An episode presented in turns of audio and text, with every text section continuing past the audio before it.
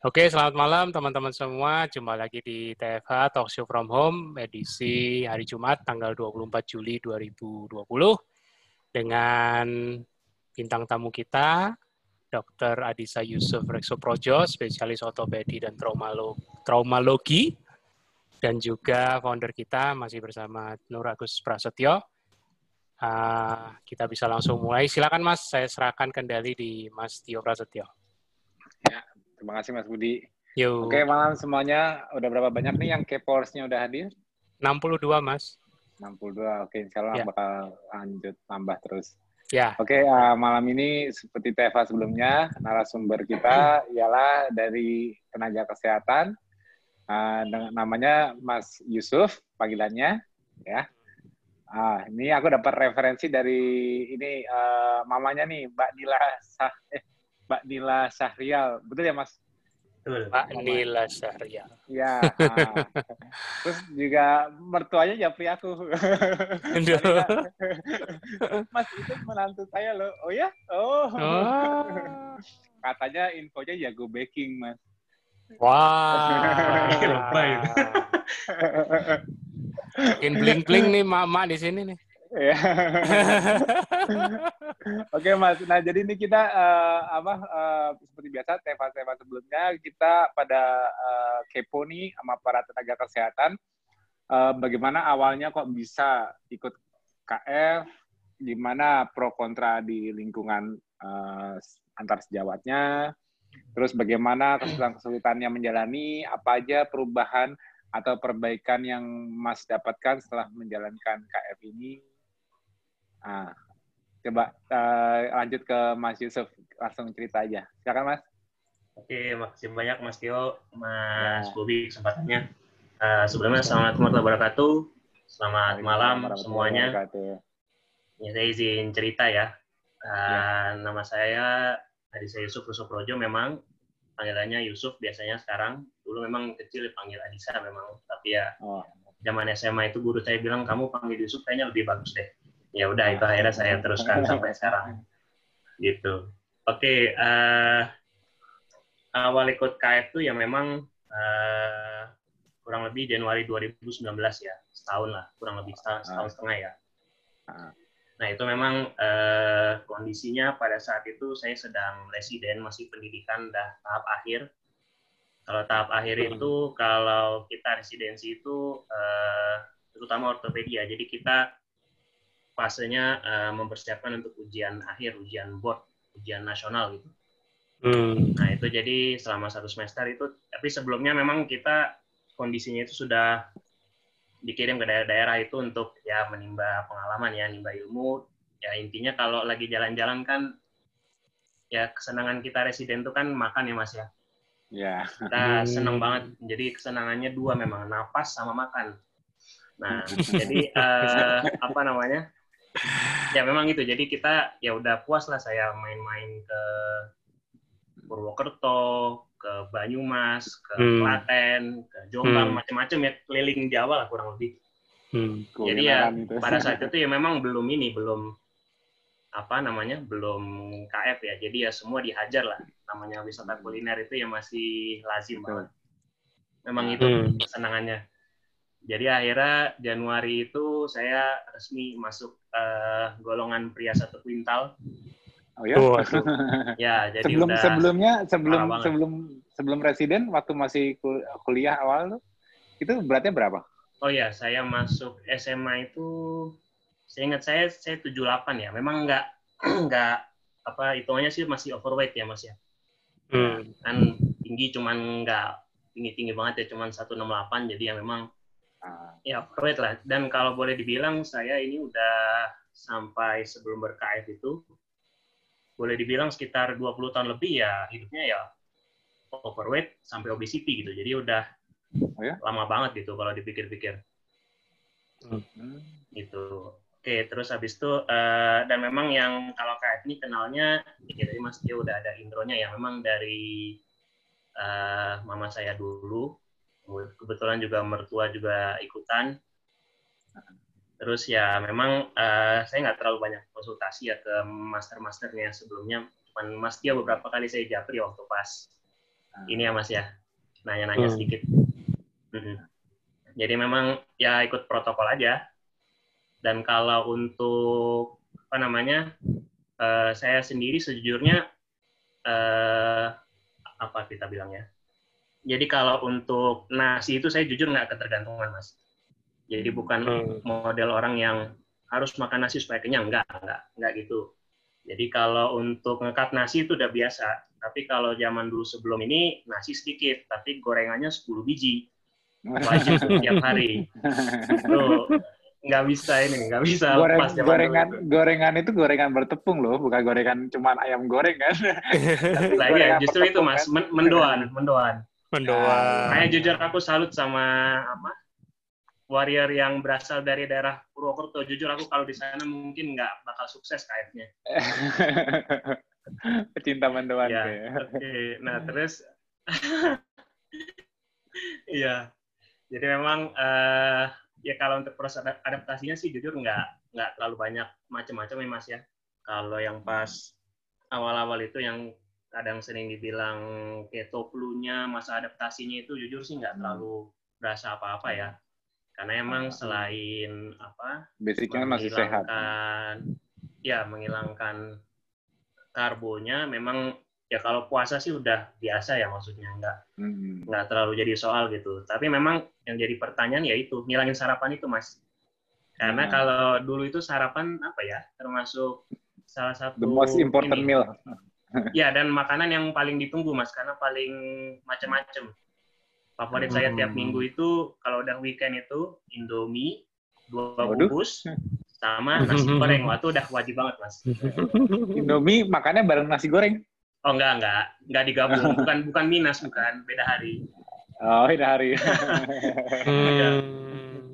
Jadi memang ya karbo banget lah sebenarnya. Meskipun kalau untuk mengurangi nasi itu mudah gitu sebenarnya. Tapi kalau ada nasi goreng, Indomie, ah, itu udah kalah lah kita zaman itu. Hmm. Terus uh, kalau untuk ya memang kan namanya uh, apa orang ganti diet itu kan pasti jadi pertanyaan ya mas ya. Ya. waktu itu pas kita lagi berapa cepat uh, ya turunnya waktu itu dari pertama kali jalanin mungkin dalam seminggu dua minggu itu berapa turunnya?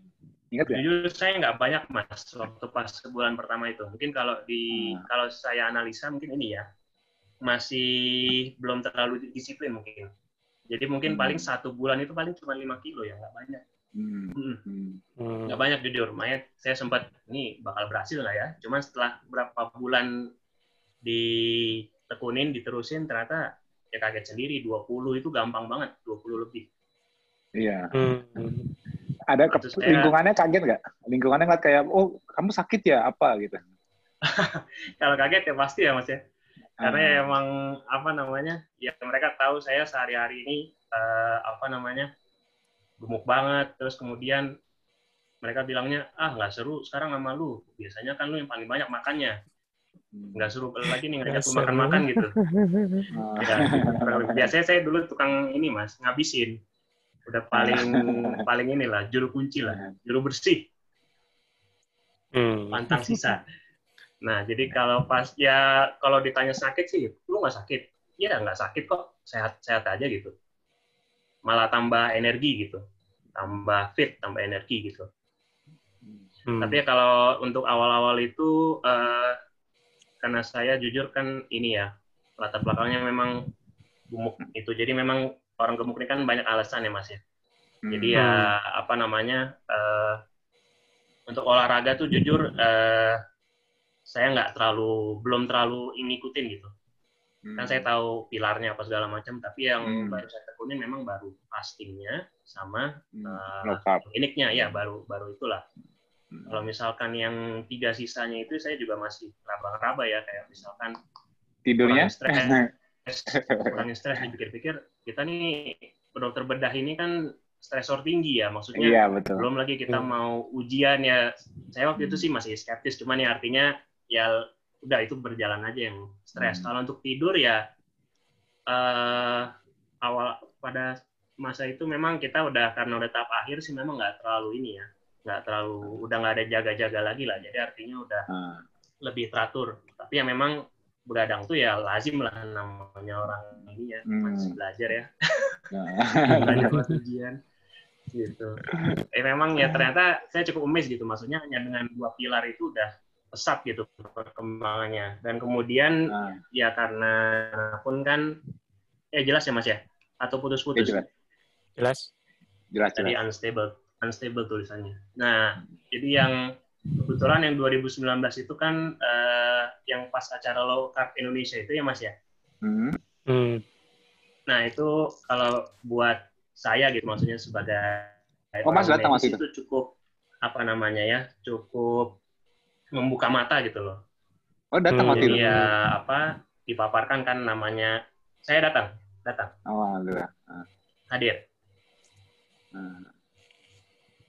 Ya hadir. Jadi memang eh, apa namanya ya di situ kan ya gimana pun kita kan dibiasakan untuk uh, evidence base ya mas ya. Betul. Hmm. Hmm. Jadi memang dengan adanya seminar itu sangat membantu gitu. Tapi memang hmm. uh, waktu itu sih memang yang saya lihat highlightnya memang lebih ke arah ketogeniknya ya Mas ya. Ya. Yang banyak Basic dipaparkan. Evidence, karena karena evidence base-nya kan ketogenik. Ya, penelitian, ya, memang kan ketogenik. low carb juga internasionalnya, bukan fasting internasional kan namanya. Bukan. ya. Karena kan yang jadi pro, pro yang jadi pro kontra itu nah, bukan memang, fastingnya, tapi memang makanannya. ya, karena mungkin makanan ini memang sensitif ya. Kalau kita perhatiin di apa namanya di luar juga itu. Kalau untuk fasting mungkin karena apa namanya waktu itu saya juga jadi cari-cari kan kayak baru kenal istilah namanya autofagi lah apa segala macam itu dan hmm. ternyata itu udah ada yang dapat Nobel dengan itu kan masih ya orang Jepang. Ya. Hmm.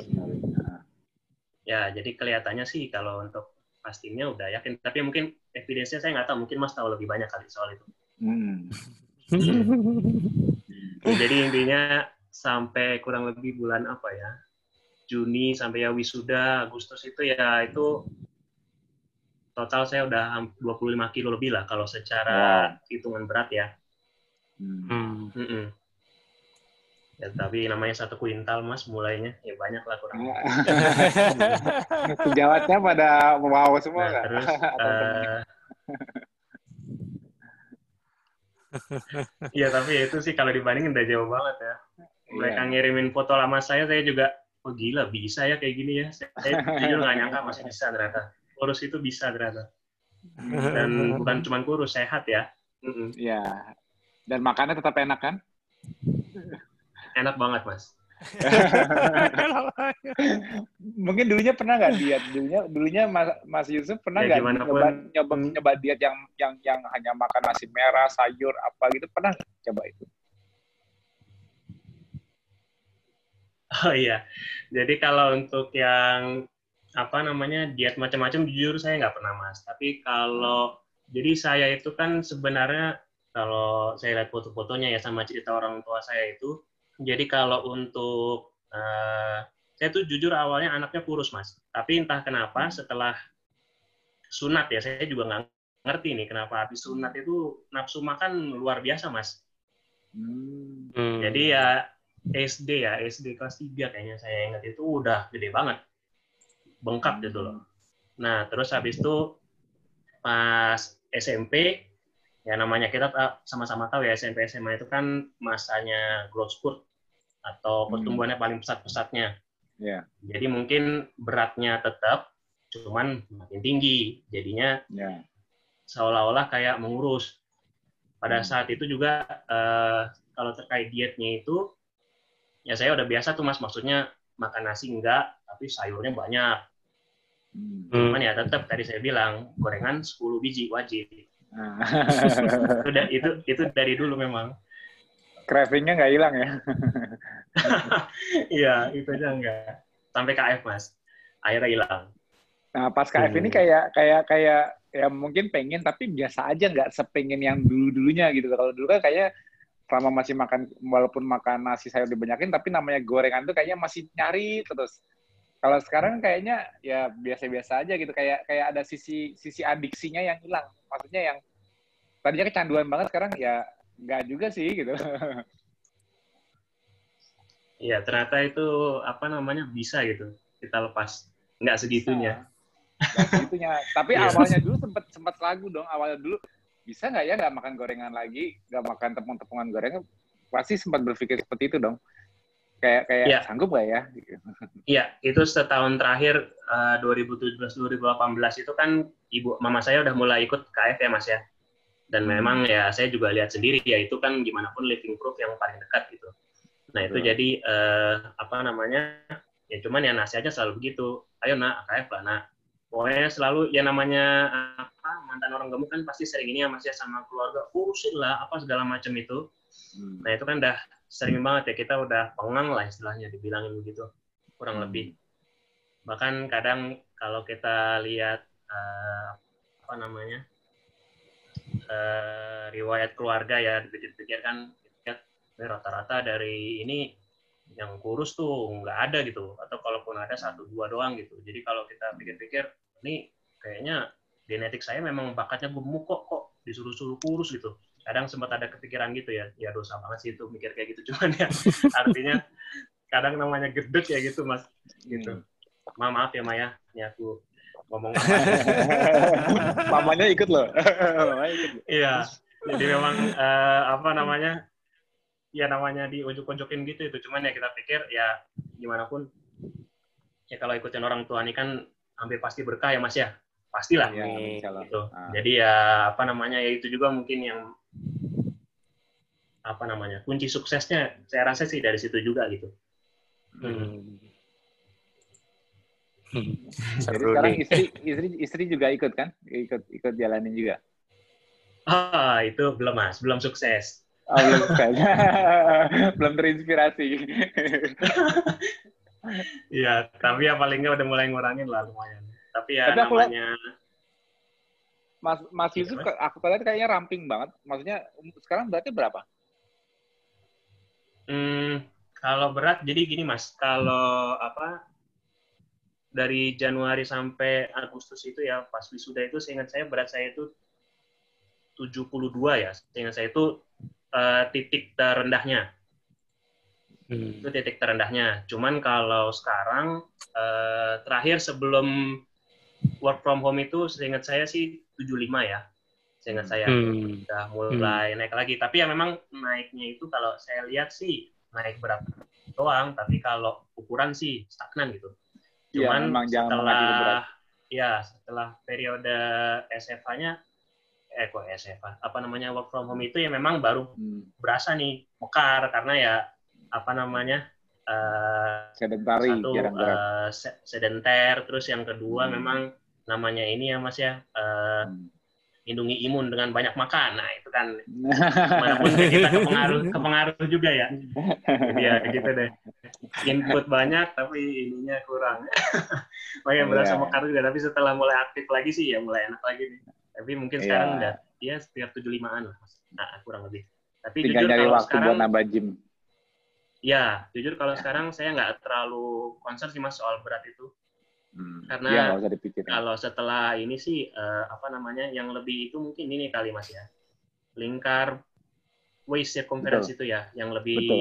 pas ya. dijadikan untuk uh, melihat body fat kita lebih lebih akurat melihat body fat dibanding dan berat. Kadang-kadang orang sering ada yang suka konsul sama aku suka mas saya kok berat gak turun-turun apa-apa. Padahal lingkar pinggangnya udah pada mengecil baju mengecil cuma dia patokannya selalu ke timbangan akhirnya mereka stres sendiri. Padahal water uh, kan kan tubuh kan juga berusaha retain water gitu loh. Nggak nggak langsung dilepas semua. Jadi mereka kadang-kadang habis makan kok nimbang kok berat saya naik ya kalau sore? Jadi kayak kayak kayak pertanyaannya lucu gitu loh. Jadi kadang-kadang yang dikejar berat terus dan mereka nggak lihat perubahan fisik mereka bahwa lemak di bawah kulit berkurang. Yang jadi kan aku selalu bilang selalu selalu bilang lihatnya uh, cermin, pakaian, lingkar tubuh. Udah itu aja tiga. Kalau usah mikirin beratnya berapa. Bolak-balik naik ke atas timbangan, nungguin turun turun. Makanya aku bilang kamu puasa kering seharian juga lemak mungkin baru berkurang sedikit, tapi kamu bisa hilang satu dua kilo gara-gara gara-gara nggak minum seharian, nggak makan seharian. Tapi begitu habis habis buka nimbang lagi malamnya naik lagi sekilo. Kok bisa ya mas? Dia bingung. Makanya aku bilang jangan jangan pengaruh apa uh, yang paling akurat itu selalu body fat. Kecuali bisa benar-benar mengukur body fat pakai fat caliper sih boleh aja. Tapi kalau kalau untuk uh, gaya hidup acuannya ya cermin pakai lingkar tubuh gitu itu kunci kuncinya untuk melihat apakah mengalami fat loss apa tidak gitu. Ya jadi memang apa namanya kalau setelah kita baca-baca juga jadi memang ternyata yang termasuk paling parameter paling objektif itu sebenarnya bukan BMI kalau untuk uh, ini, tapi justru adalah tinggi badan per waist circumference itu ya. minimal kalau idealnya itu adalah di bawah 0,5. Jadi kalau misalkan saya 168 berarti maksimalnya 84 ya. Hmm. Tapi sih kayaknya hmm. alhamdulillah udah kurang dari itu sih Mas. Mantap lah. Dan rasanya juga lebih energik kan, lebih enteng kan? Oh iya, Mas. Tenaganya kayak ini ya apa namanya? Nggak bisa iya itu karena karena udah fat burning mode ya seperti itu. Karena kan kita bisa ngeliat energi di dalam dan di luar. Jadi kita nggak harus ke ketergantungan makanan. Kalau dulu kan mungkin kalau misalnya telat makan apa apa suka lemes meriang. Ada perubahan nggak dari sisi kesehatan? Maksudnya tadinya mungkin gampang masuk angin atau apa terus sekarang jadi agak pusing misalnya uh, Terus sekarang ada perubahan dari sisi kesehatan kayak inflamasinya pada turun nggak? Oh iya, saya belum cerita itunya ya, detail soal apa HC-HC-nya itu ya. Nah ya. Oke, jadi gini, kalau apa namanya, untuk keto flu-nya, ya alhamdulillah nggak ada ya mas ya. Cuman ya. kalau untuk HC-nya itu, eh, saya itu eh, apa namanya punya ini, samurat. Samurat hmm. sama ambeien. Hmm. Nah, jadi kalau misalkan dulu sebelumnya itu asam urat itu ada sih beberapa kali kambuh gitu loh. Cuman ya asam uratnya kan ya kebetulan karena apa namanya kita belajar jadi tahu ya Mas ya. Maksudnya hmm. kalau kadang kan orang kalau berobat kita itu kan bilang, "Dok, apa ini saya kena asam urat?" gitu. Pokoknya semuanya disalahin asam urat gitu. Iya, asam Sharingnya urat. begitu. kalau ini kita kalau ini kita yakin benar nih kena kena gout arthritis beneran.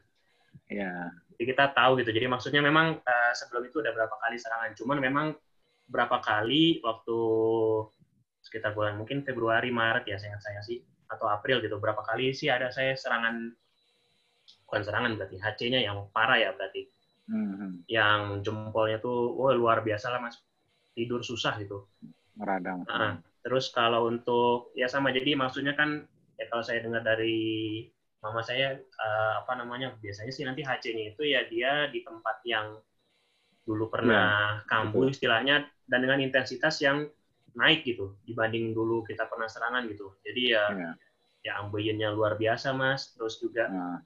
apa namanya asam uratnya apa jempolnya itu juga jempol kakinya itu luar biasa juga sakitnya itu berapa kali ya. bahkan sampai teman saya mungkin waktu itu saya belum punya counter argumennya ya. Cuman maksudnya dia nah. bilang wah lu gara-gara ikut keto nih jadi asam urat lu jadi kambuh. Terus saya mah cengar cengir aja ya digituin ya. Cuman ya ya udah biarin.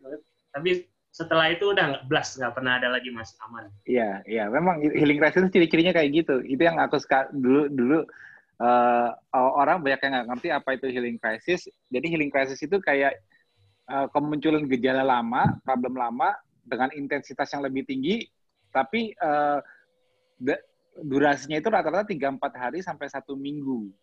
Uh, kalau tapi kalau intensitasnya rendah, ada yang bisa sampai sebulan. Tapi yang kita tahu itu HC atau bukan, itu tahunya apa? Setelah HC selalu ada perbaikan kondisi. Biasanya setelah HC selesai, kita mengalami peningkatan energi. Jadi kayak lebih seger, kayak lebih enteng, terus penyakitnya udah nggak pernah kambuh lagi karena udah penuntasan, Nah, terus ciri-ciri ciri-ciri sebelum munculnya HC juga ada. Kalau masih ingat-ingat, mungkin sebelum Mas mengalami gejala, itu malah energinya kayak melimpah. Kayak nafsu makan mungkin juga agak, agak lebih tinggi, tidurnya juga enak, energinya kayak kekumpul gitu loh. Tapi begitu udah kayak gitu, tiba-tiba dar, kok tiba-tiba muncul gitu loh. Jadi nggak ada angin, nggak ada hujan, dalam kondisi dalam kondisi peningkatan energi itu muncul gejala yang lama. Nah, jadi jadi memang gitu. Jadi tubuh itu kayak sebelum tubuh itu start untuk uh, bersihkan, dia butuh energi. Dan itu biasanya kita ngerasakan bahwa kita mengalami peningkatan energi dulu sebelum kita bakal mengalami proses detoksifikasi dalam healing crisis Skala ini. besar. Uh, begitu ini masuk, dar, itu tiga empat hari, tapi biasanya begitu kita udah BAB-nya lancar lagi, jalur urinasi sama detoksifikasi lewat urin dan BAB udah lancar lagi, udah berasa langsung mereda, selesai. Kira-kira seperti itu nggak yang kemarin itu? Kalau yang level energinya mungkin saya nggak terlalu merhatiin mas ya sebelum ah. itu. Tapi kayak teori mas ini dipatenin nggak mas? Gimana? Dibikin paten. Maksudnya cara, cara maten ini gimana? Aku nggak ngerti. Soalnya ini menarik ya, maksudnya kalau kita baca yang di luar nggak pernah ada yang ngomong seperti gak bakal, itu. Emang nggak bakal ada. Ini kan aku dari dari, ya. dari pengamatan udah ribuan orang. Pattern seperti itu. Jadi pattern pattern healing crisis itu memang seperti itu. Patternnya selalu aku udah udah hafal dari 2012 aku banyak yang konsul. 2011 2012 sudah udah patternnya kelihatan semua begitu lah itu healing crisis, ah, itu healing crisis. Nah, tapi yang pasti aku selalu selalu bilang ialah jadi gini, kalau dari sisi dari sisi medis yang mereka mereka nggak kenal nama healing crisis. Mereka kenal namanya Herxheimer reaction. Jadi uh, itu uh, secara EBM-nya itu dilihat pada saat uh, seseorang dengan infeksi gitu atau dia ada ada ada uh, kandida dan sebagainya terus dikasih dikasih antibiotik dalam dosis besar nanti ada muncul namanya die off. Die off itu kayak banyak banyak uh, impurities di darah karena hancurnya sel-sel yang jelek atau atau atau bak atau uh, bakteri dan sebagainya. Die off-nya ini die off-nya ini itu kan kehancuran sel ya dalam jumlah besar di tubuh di darah. Nah, itu memicu memicu respon imun. Nah, respon imun ini disebut akhirnya respon imun yang di, yang dihasilkan ialah inflammatory respon. Jadi healing crisisnya bisa muncul seperti rash, demam dan sebagainya, gejalanya muncul semua atau gejala lama di lokasi itu muncul semua. Jadi dia memicu inflammatory inflammatory respon dari sistem imun akibat banyak impurities ini. Tapi ujungnya impurities setelah impuritiesnya dibuang dari sistem, baru gejalanya kembali mereda, inflamasi kembali turun. Jadi pemicu pemicu utamanya ialah uh, uh, toksik. Nah, kalau bilang toksin, impurities toksin. Tapi yang di yang di yang yang secara secara medis diakui disebutnya namanya Herxheimer reaction. Itu ada di nggak tahu Mas sudah pernah baca apa belum Herxheimer reaction Ini itu baru dengar nih Mas. Nah, jadi jadi jadi kalau kalau kalau HC itu kalau dalam bahasa medis mereka mau ngerti apa itu healing crisis? Oke deh, Herxheimer.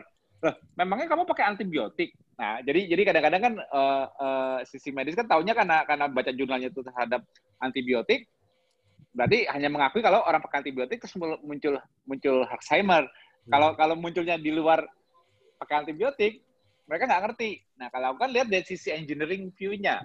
Jadi jadi uh, gini, lemak di tubuh kita itu orang banyak berpikir lemak di tubuh lemak di tubuh kita itu cuma menyimpan lemak triglycerid, triacylglycerol, ya kan? Nah, jadi jadi prosesnya ialah uh, sel-sel lemak di tubuh kita ialah uh, gudang atau organ kontainer untuk menyimpan kelebihan energi. Gudang ya. Nah, itu salah. Itu itu, itu cara melihat sisi sel lemak yang salah adiposit. Adiposit itu multifungsi. Dia dia dia multifungsi. Dia nggak hanya menyimpan kelebihan energi dari sumber makanan aja, di menyimpan ekses karbon dari dari makronutrisinya dalam bentuk triacylglycerol di makanan. Tapi dia juga menyimpan toksin. Nah, jadi jadi kalau cara tubuh cara tubuh untuk get rid toksin, kalau yang fat soluble lewat liver dibuang lewat bile, kalau yang water soluble di lewat ginjal. Tapi ada beberapa yang sulit untuk didetoksifikasi di liver. Nah, ini agar tidak mengganggu sirkulasi, tidak tidak menimbulkan masalah. Selama kita tubuhnya masih anabolik, kita sering makan karbo, insulin kita tinggi, itu kita menyimpannya di sel lemak. Makanya kadang-kadang kita kalau kalau lagi nggak enak badan, kalau kita meninggikan karbo, ini, ini bukan ngomong KF ya. Dulu-dulu, dulu-dulu sebelum sebelum KF, makan itu makan atau apa e, meningkatkan insulin untuk memicu kita menggemuk itu menurunkan rasa sakit. Karena itu membantu menyembunyikan toksin-toksin di tubuh kita masuk ke dalam sel lemak. Menggemuk itu juga menyimpan masalah. Nah, seiring kita mengurus, terjadi lipolisis kan. Jadi yang orang orang kadang-kadang uh, suka bingung. Kenapa pada saat proses mengurus ini kok banyak problem lama bermunculan? Sebetulnya sejarah dia itu bakal terlihat dari simpenan dia di lemaknya. Jadi saat dia mengurus fat, fat cell-nya melepasnya melepas semua triasil gliserolnya dalam bentuk free fatty acid dan gliserol untuk energi, itu juga melepas kembali impurities yang disimpannya. Itu itu itu yang yang yang banyak orang nggak tahu. Aku ada pernah share jumlahnya di Telenakes yang yang organic pollutant yang disimpan di yang diteliti itu waktu itu dia meneliti nggak hanya satu jenis toksin untuk organic pollutant yang dia menyimpan di sel lemak. Sebetulnya nggak cuma itu aja banyak. Jadi sel lemak di tubuh kita itu gudangnya macam-macam. Gudangnya lemak gudang kolesterol. Kalau kita punya ekses kolesterol disimpannya juga di sel lemak. Juga gudangnya racun apa pun yang toksin yang kita kita muncul dari tubuh kita karena kita dari makanan dan sebagainya itu penyimpanannya di sel lemak. Nah, di sel lemak ini pada saat lipolisis karena kita dipicu dengan basal insulin lebih rendah karena nggak makan karbo dan puasa, puasa lebih mengakselerate. Jadi gini, kadang-kadang makan e, kalau yang kayak keto mungkin HC-nya nggak seperti di KF. Kalau di KF lebih kelihatan healing krisisnya efek healingnya itu lebih kelihatan krisisnya karena dia ada fastingnya. Nah, fastingnya ini kenapa kok, kok, kok dengan fasting kenapa dia bisa memicu kemunculan healing crisis lebih cepat? Sebetulnya pertanyaan pertanyaan itu, kenapa dia bisa memicu pengeluaran impurities lebih cepat toksin-toksinnya? Karena apa? Karena vaksin, uh, sorry, karena fasting memicu yang aku bilang tadi autofagi. Jadi autofagi itu fungsi fungsi awalnya autofagi itu ialah Kenapa sel-sel di tubuh kita melakukan autofagi? Karena untuk menjaga kebutuhan nutrisi. Saat kita fasting, semua fungsi di tubuh kita harus tetap berjalan. Semua pathway uh, pathway kimia membutuh enzim ini, enzim itu tetap harus berjalan. Bahan baku amino asid harus tetap dipenuhi walaupun kita nggak makan. Jadi dan tubuh kita ingat, tubuh kita di kondisi ketosis tidak mau memecah otot kita, tidak mau mengambil amino amino asid fungsional dari otot yang ada fungsinya nggak mau dipecah. Jadi dia berusaha mempertahankan mengambil dari dengan cara daur ulang, merecycle kembali agregat protein di dalam sel dan sebagainya. Untuk memastikan kembali amino asid itu basic autofagi. Tapi nggak semua agregat agregat protein yang ada di dalam sel ataupun apa pun yang di recycle dalam sel itu bisa digunakan. Nah, kalau nggak bisa digunakan, sel tersebut akan melakukan namanya eksositosis, melepas keluar sirkulasi. Jadi sel di level sel, semua sel itu pada saat autofagi, selain mereka mengutilisasi kembali, merecycle apa pun yang yang yang yang tidak terpakai atau menumpuk di dalam selnya, itu juga menemukan kembali mana yang yang yang tidak kepakai dan melakukan eksositosis, dibuang keluar dari keluar sel. Nah, ini yang yang yang beredar di darah. Itu salah satu jenis impurities. Selain itu juga lipolisis dari sel lemak pada saat karena insulin rendah lemaknya pecah semua, keluar semua, termasuk kolesterolnya juga keluar dari sel lemak. Makanya kolesterol kita, kalau kita makin lama puasa, kolesterol kita makin meningkat, karena itu fluxnya keluar dari sel lemak. Itu juga seiring keluarnya impurities, toksin atau impurities. Nah, itu dia kalau dalam jumlah besar, kalau yang keluarnya dalam jumlah besar dan tubuh kita tidak keep up, liver dan ginjal tidak keep up untuk mengeluarkan dari sistem tubuh, nah, retensinya itu yang memicu inflammatory response. Nah, makanya water fast, contohnya water fast. Water fast itu banyak dia para warrior. Post water fast, banyak yang malah akhirnya malah mengalami healing crisis setelah water fast. Karena pada saat water fast itu dia merasa enak sebagainya, padahal itu mengeluarkan impurities juga. Nah, kalau dia nggak si, siap, misalnya jalur detoxnya nggak lancar, urin BAB-nya misalnya bermasalah, terhambat, berarti kan nggak cepat keluar dari sistem juga. Nah, itu baru muncul inflammatory response. Mungkin salah satu contoh yang mungkin Mas ingat sebelum healing crisis, mungkin Mas juga terkendala di mungkin wah uh, agak telat BAB-nya atau atau apa. Jadi itu itu ketelatan itu yang membuat munculnya inflammatory respon dari akumulasi retensi di darah. Nah, itu efeknya dipelajari lewat Herxheimer reaction, yaitu respon imun terhadap impurities. Karena bagaimana respon imun ini melihat impurities impurities atau toksin di darah memicu inflamasi yang yang dominan ialah innate immune system makrofag atau dendritik dalam hal ini makrofag. Mereka sensing sensingnya lewat di permukaan hmm. sel lewat damage association molecular pattern DAM. Itu ada. Dia dia dia dia, dia kalau makrofag ini selalu mengecek impurities pakai uh, apa namanya? pattern recognition receptor di permukaan sel. Bisa mengecek itu DAM, damage association molecular pattern atau PAM, pathogen associated molecular pattern. Yang ngecek namanya uh, makrofag. Uh, ya, itu coba makrofag, dendritik, mereka punya sensing seperti itu. Kalau mereka mensensing, melihat seperti itu, mereka mensekresikan sitokin. Nah, sitokinnya itu inflamatory sitokin. Nah, nah ini aku jelaskan keluar ke Mas itu. Aku Mas Yusuf, secara mo secara molekulernya terjadi apa sih healing crisis? Kan orang kan nggak kebayang healing crisis apa. Nah, ini aku jelaskan lebih detailnya yang terjadi uh, di dalam tubuh. Gimana? Mantap. Mas Tio, jadi, Mas Tio jadi jarang nanti, pakai slide, makanya kalau dipancing sama pertanyaan baru keluar semua. Ya. Iya, nah, ada di sini. Makanya pas ngomongin healing crisis, aku cerita kembali. Aku dulu udah pernah cerita di Nakas, Nakas juga di grup Kalian Nakas juga pernah mumet. Hmm. Tapi tapi uh, prosesnya prosesnya sama. Uh, proses proses kemunculan gejala itu selalu ada hubungan dengan sistem imun. Imun kita hmm. merespon. Jadi hmm. jadi kayak aku bilang di TV-TV sebelumnya, kalau kita mengalami rasa sakit, uh, mengalami inflamasi, itu sebetulnya uh, perannya itu selain meta metabolisme juga sistem imun. Sistem imun kita memang fungsinya nggak hanya merespon terhadap patogen, tapi merespon juga terhadap berbagai damage di tubuh kita. Hmm. Kalau misalnya ada sel yang nekrosis, apa itu dia ngerespon. Dia dia berusaha bisa berusaha membersihkan, berusaha mengkonter, tapi untuk meresponnya ini juga butuh inflammatory respon. Hmm tujuan ya kayak misalnya kita terluka atau apa inflamatory respon itu karena karena gini karena inflamat kenapa inflamatory respon itu penting di tubuh kita? Jadi kita kan dalam masalah covid ini kan kita sering dengar sering dengar kayak badai sitokin dan sebagainya. Itu kan masalah hyperinflammatory hyperinflamasi.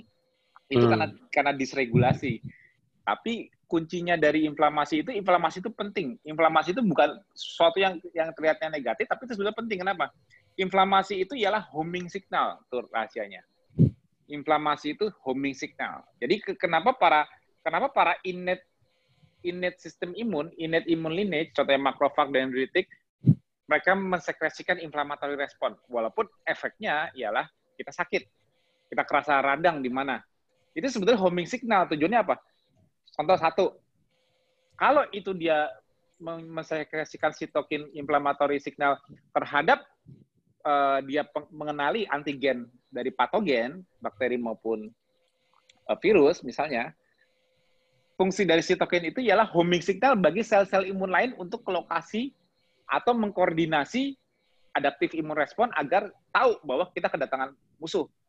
Hmm. Nah, jadi justru justru justru justru T cell itu yang sebagai yang aku selalu bilang itu T cell itu yang paling penting ialah adaptif adaptif, adaptif lineage-nya karena dia yang sebagai helpernya untuk mengatur serangan dan menghentikan serangan ya. Ingat dia punya menginisiasi nyerang tapi juga menghentikan serangan supaya nggak over. Itu pentingnya T cell tuh di situ. Itu di kondisi di, di kondisi do, di kondisi steady state homeostasis ialah dominannya ialah naive T cell dia tidak belum punya belum punya uh, tujuan dia mau jadi apa. Naive T cell ini nantinya kalau dia di challenge oleh antigen atau dia dipresentasikan antigen, dia bisa berproliferasi menjadi cytotoxic T cell, T killer cell yang menyerang, juga T helper cell yang mengkoordinasi. Juga bisa berubah menjadi memory T cell memo yang membuat memori terhadap antigen. Nah, hmm. itu fungsi T cell. Nah, dan mereka ini semuanya aktif, mulai aktif mulai mulai proliferasi dari naif naif itu dari dari dari tanpa tanpa identitas cuman punya kalau T cell itu cuma ada CD3-nya doang di di itunya menandakan dia bahwa dia T cell ada ada rekognisinya CD3 kalau itu buat nempelnya monoclonal antibody CD uh, T cell yang naif ini itu untuk dia berubah fenotype menjadi apa itu selain ditentukan oleh lingkungan metabolismenya lingkungan metaboliknya apakah tinggi gula tinggi glukosa atau atau rendah glukosa, tinggi insulin atau rendah insulin. Selain metabolic phenotype-nya, juga dia terima signal dari sitokin yang disekresikan oleh antigen presentingnya. yaitu APC-nya, yaitu dendritik maupun makrofag. Mereka yang memberi sinyal ke T cell untuk kamu nanti jadi apa. Jadi jadi jadi uh, interferon, interleukin dan sebagainya itu jenis-jenis sitokin yang mempengaruhi sebagai homing signal untuk merubah phenotype dari si T cell atau membuat mereka datang ke lokasi juga. Nah, jadi jadi jadi inflamasi itu hal yang penting. Homing signal ini ini kita ngomongin terhadap patogen. Yang kedua, homing signal untuk repair. Jadi kalau kita ada damage di tubuh kita, ada kerusakan di tubuh kita di mana pun, inflamasi yang terjadi di lokasi tersebut, ialah juga untuk mengundang sel-sel imun lain dan juga mengundang nutrisi. Setuju, Mas. Nah, nah itu yang digunakan hmm. untuk repair. Nah, hmm. yang tidak yang kayak patah tulang gitu juga. Pas awalnya inflamasi, benar. Iya, itu inflamasi itu bukan hal yang melanggar, cuman yang nggak boleh itu over inflamasi. Contohnya kalau di kasus COVID di COVID ini masalah terbesarnya ialah overinflamasi. Kalau dirunut ke bawah, kenapa kok inflamasi awal yang untuk tujuannya untuk merespon kedatangan virus, merespon ke sel yang sudah terinfeksi untuk diajukan, tapi kok bablas? Maksudnya nggak ada nggak ada counter regulasinya, kok bablas sampai sampai inflamasi ke mana-mana? Kan pertanyaan di situ. Udah sebabnya uh, ketahuan bahwa ciri khas dari COVID ialah apa? Limfosit count-nya turun. Oh, kenapa limfosit count turun? Mempengaruhi itu? Ya jelas dong. Karena T cell itu bagian dari limfosit, subset dari subset dari leukosit, sel darah putih. Tapi yang yang jenis limfosit ini yang turun. Ini yang yang tadinya kalau dia nggak turun, dia fungsinya regulate kembali. Dia inisi, dia inisiasi serangan secara serentak ke berbagai imun lineage, tapi dia juga stop. Sudah terlalu banyak inflamasinya, terlalu banyak damage-nya turunkan regulasi. Dia harus bisa mensekretkan kembali antagonis sitokinnya. Sitokin antagonis yang sifatnya untuk down regulate. Nah, itu itu itu jadi jadi jadi ya, eh, kita ngebahas hari ini ngebahas mengenai inflamasi juga. Pentingnya fungsi inflamasi, pentingnya kalau tidak terkontrol. Jadi jadi uh, uh, rata-rata semua penyakit ya, rata-rata semua penyakit walaupun kebanyakan penyakit kronis ialah kegagalan organ, penyakit kronik ya. Tapi sebetulnya pada saat meninggalnya atau mortalitasnya terjadi karena radang, itu sebetulnya imunopatologi. Apa pun jenis penyakitnya, mau itu diabetes, kalau dia kena radang ya imunopatologi. Hmm. Kalau kalau kita ngomongin terhadap infeksi, outputnya cuma dua. Apa hasil seseorang terinfeksi itu, apa yang mau didapatkan? Cuma dua, immunity atau imunopatologi. Cuma dua itu. Kalau immunity, kamu punya kekebalan terhadap siapa yang men-challenge-nya. Kedua, kalau kamu nggak berhasil, kamu dibunuh oleh inflammatory respon yang dihasilkan oleh imunopatologi. Cuma dua ini. Hmm. Gak ada lagi. Jadi jadi hmm. jadi jadi itu kunci kunci kita mengenali sistem imun kita dan fungsi inflamasinya itu apa, pentingnya inflamasi, tapi juga pentingnya counter regulasi. Ya. Nah, jadi nggak bablas. Betul. Thank you mas, mantap. Oh, mas, mas, mas Yusuf, Mas Yusuf kayak Mas itu baru kayak masuk telenakes juga ya. Kemarin kan baru masuk telenakes kan? Iya, aku nubi, nubi mas. Nah, mas kalau kalau scroll ke atas tuh yang MC kuadrat tuh. iya, baru iseng-iseng tadi ngelihat luar biasa bahasanya memang ini. Mas Kita pan, pan, ini... pancing lagi ya nih Mas ya. Iya.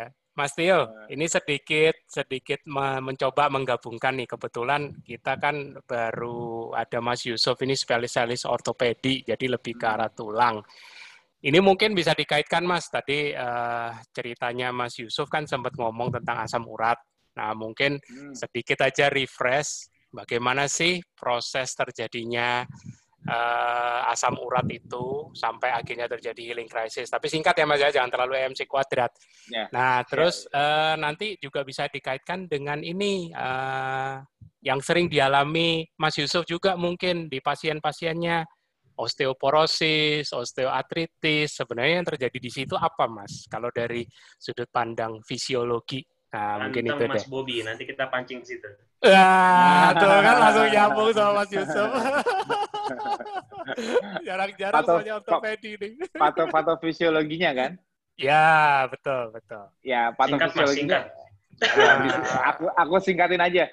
Yang terjadi ialah pertamanya ialah hyperinsulinemia. Jadi kenapa root cause-nya yes. macam-macam segala penyakit itu ialah insulin resistan. Jadi insulin resistan itu ada grade-nya. Jadi nggak nggak tiba-tiba oh berarti kalau hanya diabetes dong yang kena osteoporosis hanya diabetes enggak.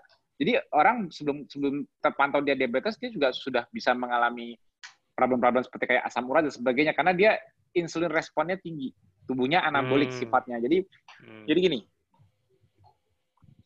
asam urat kita balik ke arah asam urat dulu asam urat itu hmm. uh, uh, sebetulnya gini itu namanya keseimbangan nukleotide jadi nukleotide itu nggak bisa diganggu gugat dengan makanan itu keseimbangannya jadi gini mau kita makan sumber purin banyak dari luar kalau tubuh nggak hmm. butuh kalau tubuh nggak butuh keseimbangannya dia bakal disekresikan kembali keluar nah ekses purin ini selalu di purin itu kan purin itu kan uh, nukleotides ya digunakan untuk pembuatan nukleotide. Nukleotide itu yang yang bahan bakunya contohnya kayak DNA. Hmm. Nukleotide itu juga dibuat sebagai bahan baku RNA. Karena karena yeah. RNA. Jadi kalau kalau di dalam sel itu supaya genetik ya ya supaya sintesis hmm. protein untuk membuat cellular cytokinin, membuat enzim dan sebagainya, itu kan perintahnya kan dari DNA. Yes. Nah, DNA itu untuk mengirim DNA itu kan cuma buku untuk ditranskripsikan, dibaca, diterjemahkan, yes. lalu ditranslasikan, ditranslasikan menjadi suatu rangkaian protein. Yeah. Nah, yeah mediatornya ini ialah nukleotide, di mana yes. RNA itu mengcopy apa yang tertulis di DNA, dikirim keluar dari nukleus kayak itu. Nah, kesi, di, jadi kalau kita bilang ini, di dalam sel itu poolnya seimbang. Oke. Okay. Kalau dia kurang, kalau dia kurang, dia bisa sintesis lagi dari jalur pentose phosphate pathway, itu jalurnya glikolisis, degradasi hmm. gula. Hmm. Nah, pentose phosphate pathway ya. Nah, hmm. bisa dari situ, atau dia untuk kalau misalnya energinya untuk menghemat, dia bisa sistem recycle. Jadi sistem hmm. sistem recycle kembali dari aku lupa nama namanya apa tapi degradasi nukleotida itu tidak sempurna jadi dia di recycle kembali. Tapi okay. kalau benar-benar tidak dibutuhkan dia dihabisin sampai jadi urik asid. Oke. Okay. Nah, kalau jadi urik asid baru dieksositosis keluar dari tubuh. Nah, hmm. keseimbangan urik asid itu setiap orang beda-beda tapi terjaga. Oke. Okay. Ya, oke. Okay. Hmm. Orang suka nanya, kenapa kalau di KF kok rata-rata asam uratnya jadi lompat? Hmm. Kecurigaan pertama ialah apa? Karena kamu makan daging apa, pokoknya yang yang tinggi purin lah, sumber hewani hmm. kan? Hmm. Enggak. Hmm. Kita kan makan sel. Hmm. kan kita makan hewan, berarti kan makan sel hewan, sel eukariosit dari hewan. Ya, ya otomatis kan kita kita makan purin dari dia dan makan nukleotida ya. dia. Oh, gara-gara kayaknya kamu kebanyakan makan daging, ikan, telur, ayam, akhirnya itu yang menyebabkan kamu asam uratnya naik. Kamu keto sih. Nah, kan kita hmm. dibully seperti itu. Hmm. Hmm. Ya, mas, Salah. Betul. Salah. justru aku bisa, justru, justru percaya nggak? Keseimbangan orang pada saat makan dan tidak makan, urik asidnya malah atau asam uratnya lebih tinggi pada saat tidak makan. Di kondisi ketosis ya. Di kondisi ketosis. Hmm. Nah, apa bedanya? Apa bedanya orang lagi makan dan tidak makan di kondisi ketosis?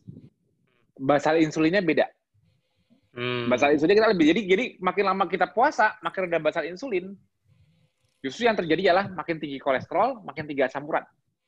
Pada saat kita lebih banyak makan, bisa gini, uh, Mas baru masuk tapi waktu itu kapan ya Mbak Eva yang aku apa Mbak Eva yang uh, share video yang yang eksperimen para FIC waktu itu aku pantau hmm. itu hmm. itu tahun berapa sih? Aku lupa ya 2018 atau 2019 2018. ya? 2018. Oh itu aku udah tonton mas, udah udah. Udah tonton ya? Nah, yang nah. yang yang aku suruh beberapa orang FIC, tapi itu nggak aku ajarkan ke umum.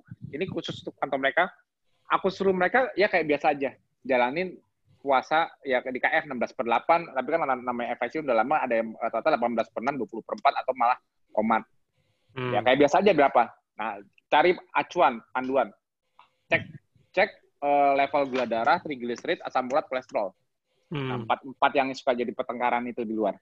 Oke. Udah ketahuan asam urat mereka tinggi, gula, jadi gini. Uh, keseimbangan yang dilihat di KF ialah gula darah di mereka rata-rata lebih rendah dibanding orang normal. Maksudnya hmm. nggak rendah banget, tapi di bawah 80 itu kan mungkin bagi orang awam kan kerendahan, walaupun masih 70-an, hmm. 60-an. Nah, hmm. masalah rata mereka segitu. Terus itu gula darah. Terus trigliserid mereka rendah. Hmm. Trigliserid mereka tuh rata-rata ya namanya udah FI sudah lama kan mereka di bawah 100 tuh. Hmm. Nah, tapi yang unik kolesterolnya tinggi. Kolesterol dan otomatis kalau kolesterol tinggi pembawanya carriernya kolesterol LDL hmm. juga tinggi hmm. dong. Hmm. Nah, hmm. kalau kolesterol tinggi pasti kan kan kolesterol itu kan isinya. Tapi carrier carriernya itu kan LDL, LDL. partikelnya. Hmm. Itu kan pasti kolesterol dan LDL itu kan sebanding. Jadi dua-duanya tinggi. Dan asam uratnya juga tinggi. Hmm. Tapi nggak tinggi-tinggi banget. Ya 8, 9 bagi orang biasa tinggi. Nah, kita cek apa yang terjadi saat kita kita kita kasih makan dengan logika bahwa kalau orang-orang uh, di KF itu kolesterol dan dan dan asam uratnya itu tinggi karena makanannya. Hmm. Oke. Okay. Justru gimana kalau kita banyakin makan purinnya? Gimana kalau kita banyakin makan kolesterolnya? Logiknya hmm. ialah kalau turun ya, Mas? Malah harusnya turun, ya? kan malah naik. Nah, yang terjadi malah turun. Hmm. Begitu dibanyakin, begitu dibanyakin, waktu itu aku paksa aku paksa suruh makan 3000 sampai 4000 kalori. Sebetulnya hmm. targetnya sih 4000 kalori, cuman nggak ada yang sanggup. Akhirnya waktu itu ketemunya 3400, ada yang 4000 mungkin ya, aku lupa. Tapi karena karena belenek ya, mual karena disuruh makan telur yang banyak, santan apa semua harus masuk banyak. Namanya orang KF kan udah biasa makan nggak bisa banyak, makannya juga cuman paling jendela makan pendek. Ini disuruh dari nggak boleh puasa. Dari pagi aku suruh nyicil makanan supaya bisa masuk 3.000 4.000 kalori makan jam 6, 9, 12, 3 sore, 6 sore, 8 malam. jadi kayak dicicil. Jadi kadang-kadang enak kan makannya jadi dicicil. Ya orang diabetes, Mas. Iya, harus tapi makannya harus harus sampai 4000 kalori, tapi banyak yang gagal rata-rata 3500 kalori. Hmm. Itu it, itu tuh enggak?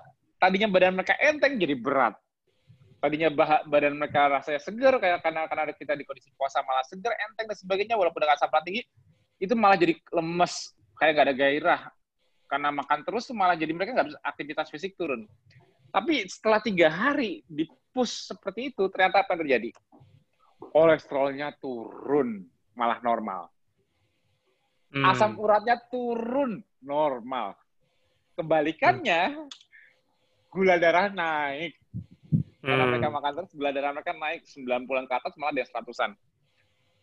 Level inflamasi di level inflamasi di tubuh mereka juga naik. Mereka badannya jadi gak enak, pegel-pegel, apa kayak kayak kayak gak enak gitu. Nah itu berarti kan hmm. inflamatory respon di tubuh mereka lebih tinggi dibanding sebelumnya. Ya. Yeah. Terus uniknya trigliseridnya naik. Berarti tubuh hmm. tubuh mereka tubuh mereka tidak dalam posisi optimal fat burning lagi. Ini malah hmm. udah mulai sintesis lemak, artinya menyimpan lemak karena kadar trigliserid malah mulai retensi lagi. Hmm. triglycerid itu faktor utama yang harus justru malah diperhatikan sebagai insulin resistan. Ini naik lagi. Nah, jadi jadi keunikannya pada saat kita push dengan dengan sumber purin, sumber kolesterol dan sebagainya itu, yang terjadi malah kebalikannya. Tapi kalau mereka kita WF kan, kalau yang waktu itu eksperimennya eksperimen untuk uh, makan banyak. Kalau hmm. yang WF itu Mbak Tri, Batri masa hmm. ada Batri. Batri sama sama 12 warrior Malang lainnya eksperimen before after dengan cara tidak cuma tiga hari ngecek triglycerid, kolesterol, asam urat setelah tiga hari nggak makan. Wow itu kayak roket lompat hmm. semua.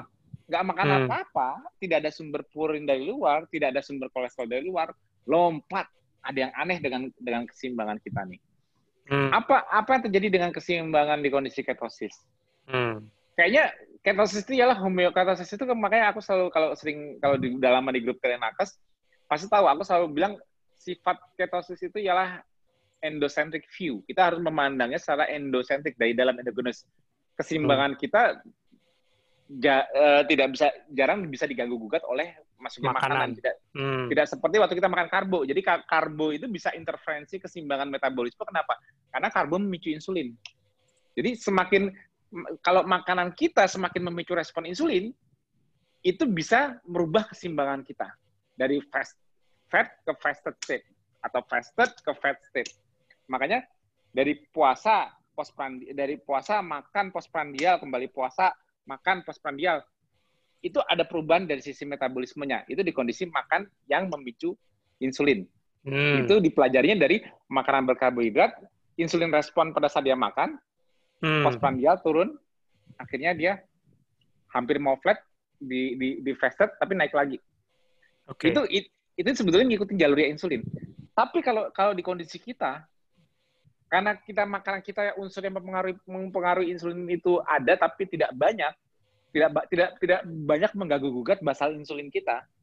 Keseimbangan kita nggak jauh dari beda. Keseimbangan kita saat saat puasa dan setelah makan perubahannya itu tidak tidak signifikan karena hmm. tidak ada tidak ada unsur insulin yang di-trigger untuk lompat di sini. Nah, berarti kan berarti ya, berarti nih tubuh kita itu kayak mungkin asam uratnya kalau dicek kolesterol dicek posprandialnya mungkin sedikit lebih turun. Hmm. Hmm. Nah, sedikit lebih turun, tapi nggak nggak terlalu signifikan. Tapi hmm. tapi pada saat nggak makan justru malah sedikit lebih naik, tapi juga nggak signifikan. Jadi kayak cuma di situ. Tapi kalau kita kalau kita mau melakukan sesuatu yang memicu insulin, hmm. artinya tidak menaikkan insulin, tapi justru menekan insulin lebih dalam, itu cara cara kalau di kondisi kita intervensinya ialah apa? WF. Begitu WF, hmm. terjadi, terjadi gangguan terhadap basal insulin. Kalau orang makan karbo, gangguannya pada saat dia makan, insulin lompat. Nah, hmm. kalau kita, karena kita yang kita makan unsur yang unsur trigger insulinnya nggak banyak, jadi kita nggak banyak bisa mengganggu keseimbangan endogenus kita. Yang bisa hmm. mengutak-ngutik endogenus kita ialah kalau kita press sampai insulin kita lebih rendah. Caranya apa? Tidak makan beberapa hari. Hmm. Otomatis basal insulin lebih rendah kan, baru perubahannya lebih terlihat. Makanya kolesterolnya lebih lompat, asam uratnya lebih lompat. Nah, something hmm. got to do with insulin. Ya. Yeah. Nah, ngerti nggak? Something got to do.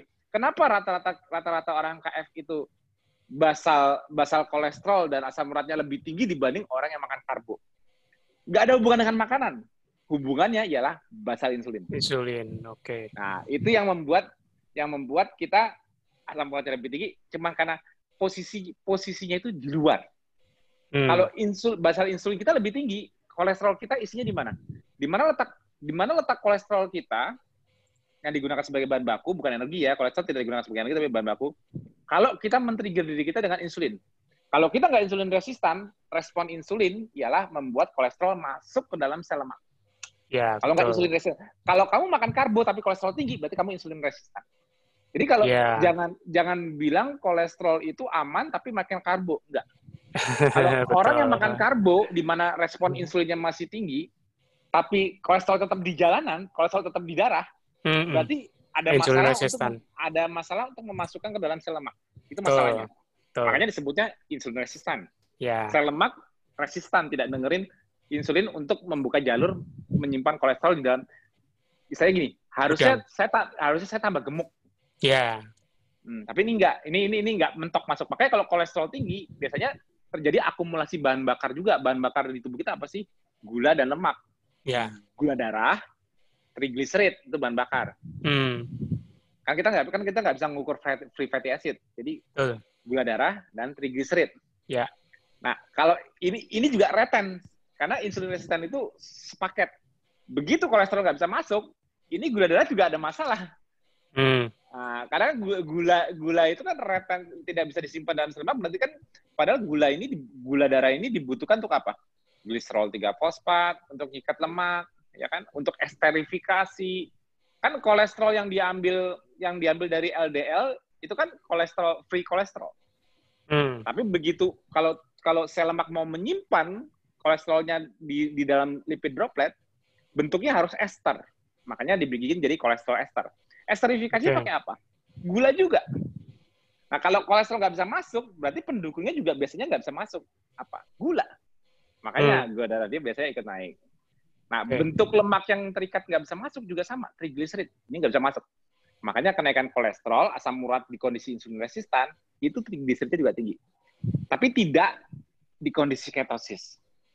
Di kondisi ketosis, membuktikan bahwa naiknya kolesterol dan asam urat itu nggak ada hubungannya dengan patofisiologi dari insulin resistan, apa? Trigliserid sama gula darah di mana itu merupakan bahan bakar tidak ada retensi. Mereka rendah. Artinya mereka dipakai. Tidak ada kesulitan untuk menggunakan gula, tidak ada kesulitan untuk menggunakan lemak untuk bahan bakar. Trigliserid contohnya. Hmm. Maka trigliserid hmm. makin turun, menunjukkan bahwa kita bakar lemak, bukan numpuk lemak. Hmm. trigliserid. Tapi kenapa kolesterolnya kok di darah tinggi. Nggak nggak mau masuk ke dalam. Kenapa kenapa nggak kayak dulu aja mas? Kolesterol itu disimpan di pipi perut paha. Ya sekarang pipi perut paha kamu gedenya masih sama. Aku gitu. Hmm. Enggak kan? Hmm. Jadi sel-sel lemak mengalami penurunan jumlah lipid droplet kan? Hmm. Nah, penurunan jumlah lipid droplet ini akhirnya apa? Memobilisasikan simpanan kolesterol ester yang tadinya ada di dalam sel lemak dipindahkan menjadi tadinya stationary, cuman tadinya kalau kalau ada yang butuh kolesterol untuk bahan bahan kan kolesterol itu fungsinya kan untuk bahan pembangun kan untuk bikin membran sel untuk bikin hormon dan sebagainya tadinya perintahnya tadinya semuanya numpuk di dalam gudang selemak. Tapi begitu insulin kita lebih rendah, posisinya tadi stasionari jadi mobile bersirkulasi. Mobilenya dengan apa? LDL. Jadi LD, partikel LDL itu bisa dikatakan sebagai mobile adipocyte. Walaupun bukan adipocyte. Kalau adipocyte kan jaringan lemak kan harusnya kan stationary, tetap diam hmm. di pipi, perut, hmm. paha dan sebagainya. Tapi hmm. kolesterol, tapi kolesterol itu muter-muter. Nah, hmm. Jadi kolesterol muter itu ada. Tapi ah, bukan itu bahaya mas kalau kolesterol muter-muter kayak gitu. Yang yang jadi patofisiologi dari aterosklerosis apa? Large dense apa small dance dari tipe pembawanya. Ya kan? Nanti jelas, hmm. oh ternyata nggak bisa disamaratakan kolesterol dan LDL itu kalau tinggi jelek. Kenapa? Ternyata yang bersifat aterogenik ialah yang small dance. Nah, hmm. Dan itu yang dan biasanya kalau udah small dance banyak, level inflamasinya HSCRP-nya juga lebih tinggi. Nah, CRP hmm. kita tinggi apa enggak? Kamu merasa sering sakit badan enggak? inflamasi kamu turun nggak? Harusnya turun. Nah, justru kalau di kondisi orang insulin resistan, kolesterol tinggi yang small dari itu diikuti oleh uh, level inflamasi lebih tinggi. Ini yang memicu, yang memicu pembuluh darah kita itu sering bermasalah, sering permeabilitasnya tinggi, sering mengalami inflame. Sehingga kolesterol akhirnya dipakai untuk nambel lah istilahnya, menjadi foam cell. Tapi akhirnya malah menjadi aterosklerosis. Nah, kalau uric acid gimana? Nah, kalau urik asid ditunggu-tunggu. Nah, itu kan kolesterol ya. Nah, ya. Urik asid, urik asid gimana? Hmm. Kenapa pada saat apa yang terjadi pada saat orang nggak makan? Ya. Pada saat orang nggak makan, kok urik asid malah meningkat? Ya. Tahu nggak apa yang terjadi? Hmm. Ya mas. Nih. Oh, aku baru ingat namanya salvage pathway. Salvage pathway. Jadi gini, nukleotide untuk kebutuhan setiap sel tubuh kita kan saking pentingnya nukleotide ya, karena untuk messenger RNA Ya, ya tadi aku udah jelaskan. Kode kan. genetik, ya. Ya. Itu supaya nggak supaya nggak harus buka jalur glikolisis terus. Karena basic pembuatan nukleotide dari dari dari dari scratch. Kalau aku mau buat kalau aku mau buat nukleotide dari scratch, aku hmm, harus pakai gula. Aku harus pakai hmm. gula. Ya. Harus pakai gula glikolisis. Nanti aku keluarin di jalur pentose phosphate pathway. Ya. Itu untuk bikin purin dan pirimidin. Ya. Itu dan juga glutamin. Ya untuk ngambil nitrogennya, ya kan? Hmm, hmm, nanti kan hmm. nanti kan dia akhirnya menjadi nucleotides kan? Hmm. Nah, itu itu kalau buat dari scratch. Tapi untuk membuka jalur scratch itu butuh glukosa kan? Yeah. Butuh ATP besar juga. Jadi sebetulnya membuat nukleotide itu mahal, kecuali kalau kamu banyak makan. Hmm. Nukleotide itu mahal kecuali kamu memang tubuhnya anabolik, bersifat anabolik, insulin tinggi, gula tinggi. Jadi memang ada bahan baku, masalah. jadi nggak hmm. masalah. Nah, oke okay kan? Nah, jadi okay. tubuh itu untuk menjaga keseimbangannya itu selalu berusaha gini. Nukleotida yang habis dipakai. Jadi ada jadi ada ada, ada pathway-nya tuh jadi AMP tapi nanti dia dibalikin lagi menjadi basic Maris. nucleotide lagi. Ah merecycle nggak hmm. langsung dibablasin jadi urik acid. Kalau karena kalau udah oh. jadi urik acid kalau udah jadi urik acid nggak kepake. Urik urik acid hmm. tidak bisa dipakai oleh sel ya. Ingat ya. Sel hmm. tidak bisa menggunakan urik acid urik urik acid itu uh, dibilangnya apa ya? Cara tubuh membuang nitrogen sampah itu. Hmm. Nah, kan, kan, kan, kan cara tubuh buat kalau aku bilang orang kalau ekses nitrogen dibuangnya yang utamanya ialah kontrol liver ialah urea cycle. Makanya yeah. kita membuang urea. Ya. Tapi juga kita membuang nitrogen bisa dengan cara nempelin di uric acid. Hmm. Ya kan? Nah, oke. Okay. Dua hal ini cara membuang nitrogen. Nih, kalau orang di kondisi puasa, WF, hmm. kok asam uratnya bisa lompat? Kenapa terjadi retensi di darah? Tahu nggak kenapa? Karena tidak Kalau ada bahan di... baku. Nah, harusnya kan nggak ada bahan baku. Kenapa malah urik asidnya malah karena kenapa urik asidnya malah jadi banyak? Kenapa nggak hmm. salvage salvage pathway-nya jalan di setiap sel? Hmm. Hmm. Ternyata gini loh. Ini aku bilang kesimbangannya nih. Oke okay, hmm. ya, nih perhatian baik-baik. Ini kalau yang nggak kalau yang nggak ngikutin, ini ini ini ngomongin urik asid EMC kuadrat. Aku kan udah share videonya tuh banyak EMC kuadrat. EMC kuadrat itu by the way artinya apa? Das kumumut cepat-cepat. Cepat-cepat. itu tuh. Oke. Nih, dalam kondisi normal, semua ekses nitrogen dalam urik asid itu kenapa kenapa urik asid kita di darah misalnya normalnya sekian 4 atau 5 misalnya. Hmm. Sebetulnya sebetulnya tiap hari kita hasilkan itu lebih dari itu. Tapi kenapa di darah segitu? Kenapa? Dibuang, dipipisin. Jadi hmm. kamu kamu pipisnya membuang urik asid. Ya. Oke. Okay. Tubuh kita, tubuh kita tidak ada threshold untuk buang urik asid. Ya, tidak ada threshold, tidak ada threshold untuk buat keton, untuk buang keton, tidak ada threshold untuk buang urik asid. Kalau mereka nggak pakai, buang aja. Tidak hmm. ada threshold untuk buang urea, urea nggak pakai, buang aja. Hmm, oke. Okay. Tapi kan begitu begitu begitu filtrasi bermasalah kan makanya mulai terjadi retensi. Makanya kalau oh, urik asid naik, wah kamu jangan-jangan ada ginjal. Karena dipikirnya dipikirnya ginjal bermasalah tidak bisa membuang urik asid dengan sempurna. Hmm, Oke. Okay. Oh, kamu ureanya naik, kreatinnya naik. Karena hmm. harusnya ini dibuang dengan mudah. Ini tidak bisa tidak bisa dibuang. Akhirnya retensi di darah. Dibilangnya masalahnya dengan ginjal. Betul kan? Ginjal, Kemarin aku sempat cerita sempat cerita yeah. waktu sama Mbak siapa? Sama Eko Mbak Wulan dari ya, hmm. Eko dari mengenai patofisiologi dari gagal, gagal ginjal. ginjal. Nah, sekarang yeah. sekarang aku nggak ngomongin ginjal sebagai perasaan gagal. Aku ngimbang kesimbangan di ginjal. Ayo loh ini hmm. lagi dikeluarin semua nih ilmu dari kepala aku nih. aku lagi semangat. aku nggak, aku belajar udah lama tapi aku keluarin lagi sekarang karena keinget lagi semuanya. Uh, lanjut mas, ya. Ini keseimbangan ginjal ya. Ginjal hmm. itu meng, selain menyaring, memfiltrasi, mensekresikan, dia juga mereabsorb kembali. Menyerap Jadi kembali. kalau dia membutuhkan suatu metabolit, dia tidak semuanya dilepas ke urin, tapi di reabsorb kembali. kembali. Hmm pada saat kita kondisi normal, kita makan kita makan normal apa apa yang sorry normal ini normal zaman sekarang makan karbo. Mm-hmm. Kalau kita nggak insulin resistan, rata-rata lab darah urik asid kita itu ialah juga merupakan hasil dari rata-rata dibuang lewat urin. Oke. Okay. Ya. Oke. Okay? Hmm. Rata-rata dari dari yang kita ada di darah itu ialah kombinasi dari yang masuk dan dibuang di lewat urin.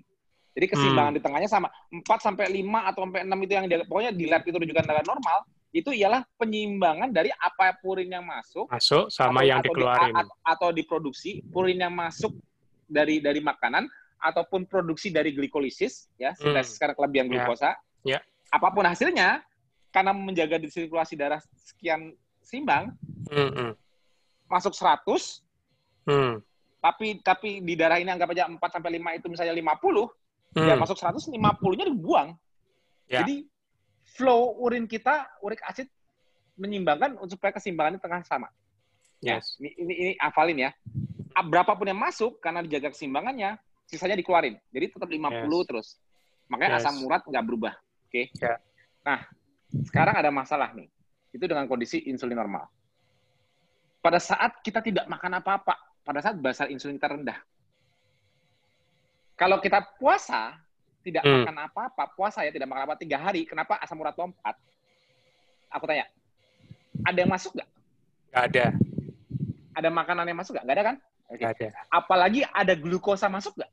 Nggak ada. Oh nggak ada. Nah sekarang gini, input dari glikolisis deh, pembuatannya. Apalagi pembuatannya, udah tahu buat nukleotit kan mahal, harus glikolisis. Nggak mungkin terjadi di saat WF kan? Yeah. Nggak mungkin tiga hari orang nggak makan, glikolisisnya aktif, glikolitiknya menghasilkan fosfat PTB itu kan nggak mungkin kan? Nah, jadi nggak ada input apa-apa nih, nggak ada input yeah. apa-apa. Sedangkan kebutuhan nukleotid tetap harus segini, kan harus jaga keseimbangannya dong. Ya. Yeah. Nah, berarti di sisi pengeluaran perlu di stop nggak? Perlu. Perlu. Nah, sekarang kita kan ngomongin nukleotid dari tadi kan. Mm-hmm. Cara menyetop nukleotid agar tidak didegradasi menjadi urik asid dan dipipiskan. Karena kalau udah jadi urik asid kan nukleotid kan nggak bisa kepake. Yang bisa dipakai yeah. nukleotide sebagai bahan baku mRNA dan sebagainya. Tapi kalau udah jadi urik asid, urik asid kan hasil di degrade.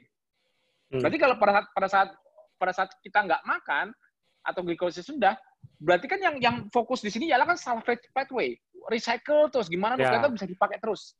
Ya. Dan jangan sampai ada nukleotid yang malah dilepas jadi urik asid. Ya. Jadi Karena tidak boleh mahal.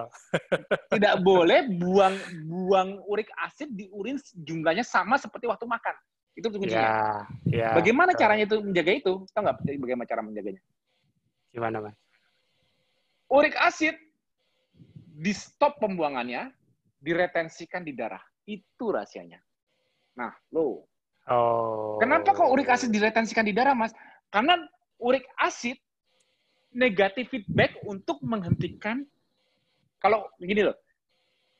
Jadi degradasi nukleotida itu mendengarkan jumlah retensi di darah. Gampang gitu. Kalau ah. kalau urik asid kalau urik asid meningkat, degradasi nukleotida di stop, stop dulu. Kebanyakan belum dibuang lewat urin. Ah. Itu kan cara ah. menyetop itu kan cara menyetop kalau kelebihan. Ya. Tapi sama halnya untuk menghentikan degradasi. Ditinggiin di sini, ginjal melakukan reabsorpsi. Ya. Sehingga di, di setiap sel tubuh kita tidak mendegradasi nukleotida. Itu Iya, benar.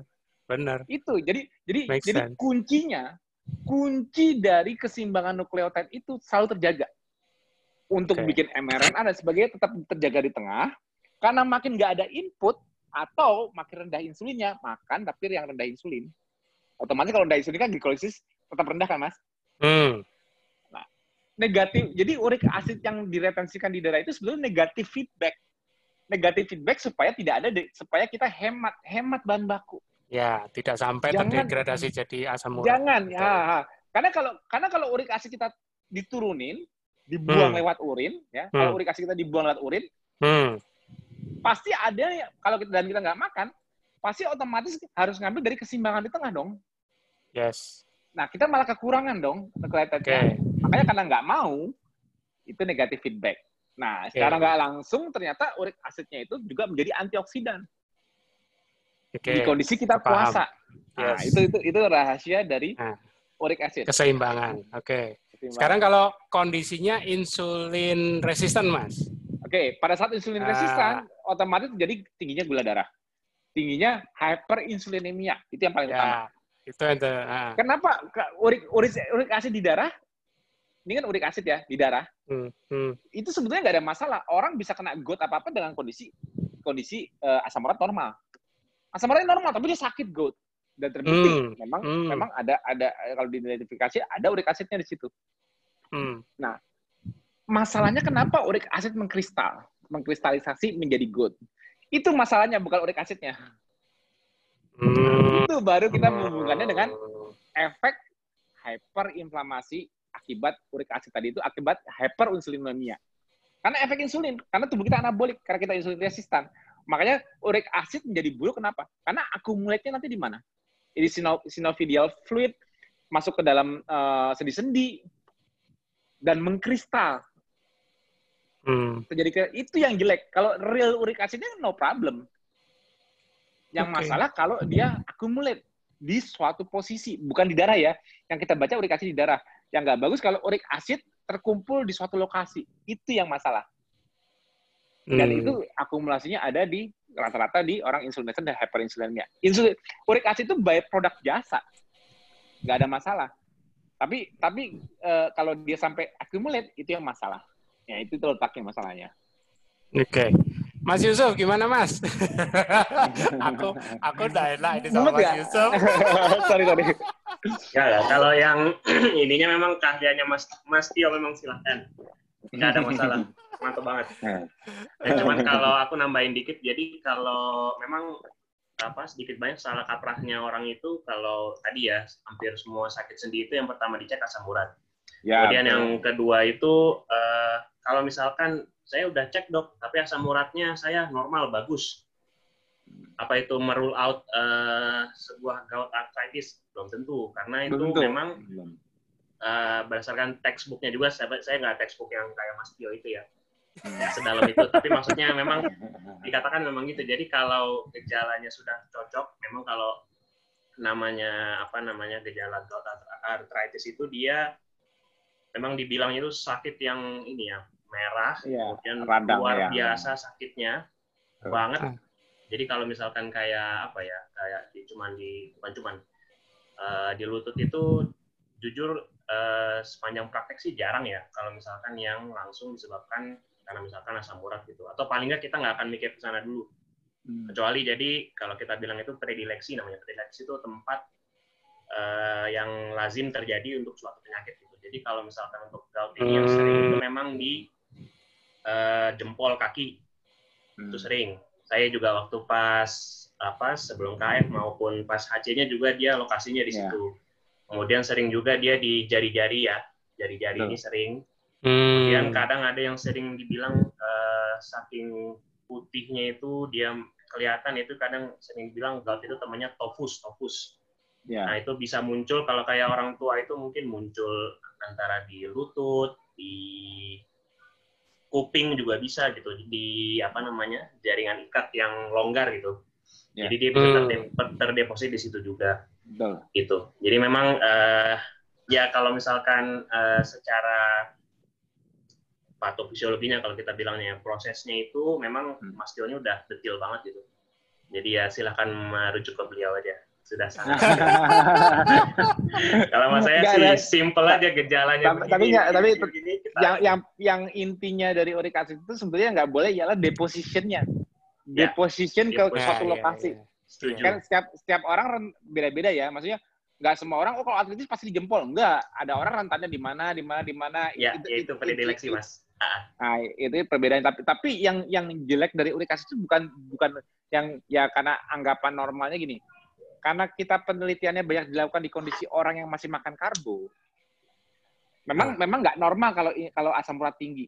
Jadi gini karena karena karena asam urat tinggi itu asam urat dan kolesterol tinggi di saat orang makan karbohidrat itu menandakan satu satu hal insulin, insulin resistan, resistan nah, betul betul yang makanya aku nggak bilang aku nggak menjustify kolesterol tinggi dan asam surat tinggi itu bagus. Aku nggak pernah menjustify itu ya. Aku aku menerangkan yeah, kalau kita ketosis. Tapi kalau yeah, jangan betul. sampai jangan sampai orang yang non ketosis menganggap oh kolesterol itu nggak bahaya gue kolesterol 300 itu orang-orang di KF kolesterol 400 asam urat 15 13 pada jalan-jalan pada masa itu. Jangan nyamain orang di KF jadi jangan jangan yeah, iya, jangan yeah, jadi yeah. justify diri sendiri pada saat kita makan yang memicu insulin.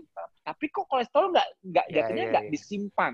Tapi yang menjustify balik tuh udah ada orang-orang kayak gitu ya mas ya? Soalnya biasanya kan selama ini justru malah yang di apa namanya di, apa namanya istilahnya didiskriminasikan dari kita gitu orang yang yeah. sudah ber-KF gitu. Kalau misalkan mereka mendiskriminasi balik kayaknya sih enggak ya. Belum.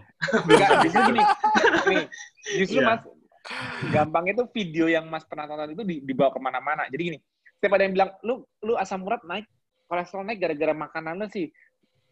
Kalau gara-gara makanan gua, kok kalau gua WF tiga hari, kalau nggak lihat deh, Warrior KF, kalau tiga hari nggak makan, kok malah kolesterolnya lebih tinggi, asam urat lebih tinggi, kan nggak masuk akal kalau karena makanan. Harusnya kan logiknya kan kalau gara-gara oh gara-gara makan daging sih gaji apa pun yang kita dijelekin dari makanan kita.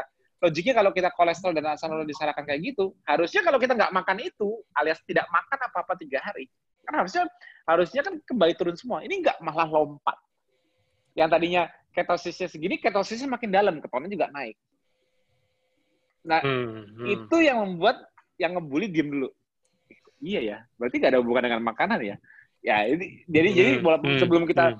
sebelum kita jelasin panjang-panjang kayak aku jelasin tadi, kita kasih contoh gini. Kadang-kadang aku suka gini. Bagaimana dengan kolesterol kalau makanan di KF? Kan itu yang dimakan kan uh, yang paling penting banyak takut itu kolesterol. Iya. Iya. Yang makan KF tuh gini-gini gara-gara dia gara-gara dia nonton uh, lihat di Facebook yang yang yang para warrior kita pamernya pamer tunjang, pamer kikil, pamer apa jeroan apa apa. Ngiri ya mas sama makanannya ya? Iya. gimana gimana gimana orang di KM kolesterol pada nggak tinggi tinggi mereka pada bangga bangga lihat aja nanti. Karena kita dijelekin kayak gitu. Yeah. karena dipikir kita makan kayak gitu nantinya kita bakal oh nanti di masa depan tuh bakal naik jantung gini gini kan dipikirnya kolesterol kita tuh yang pada ngecek tinggi tinggi pamer di grup. Lihat kolesterol saya segini nih gini gini.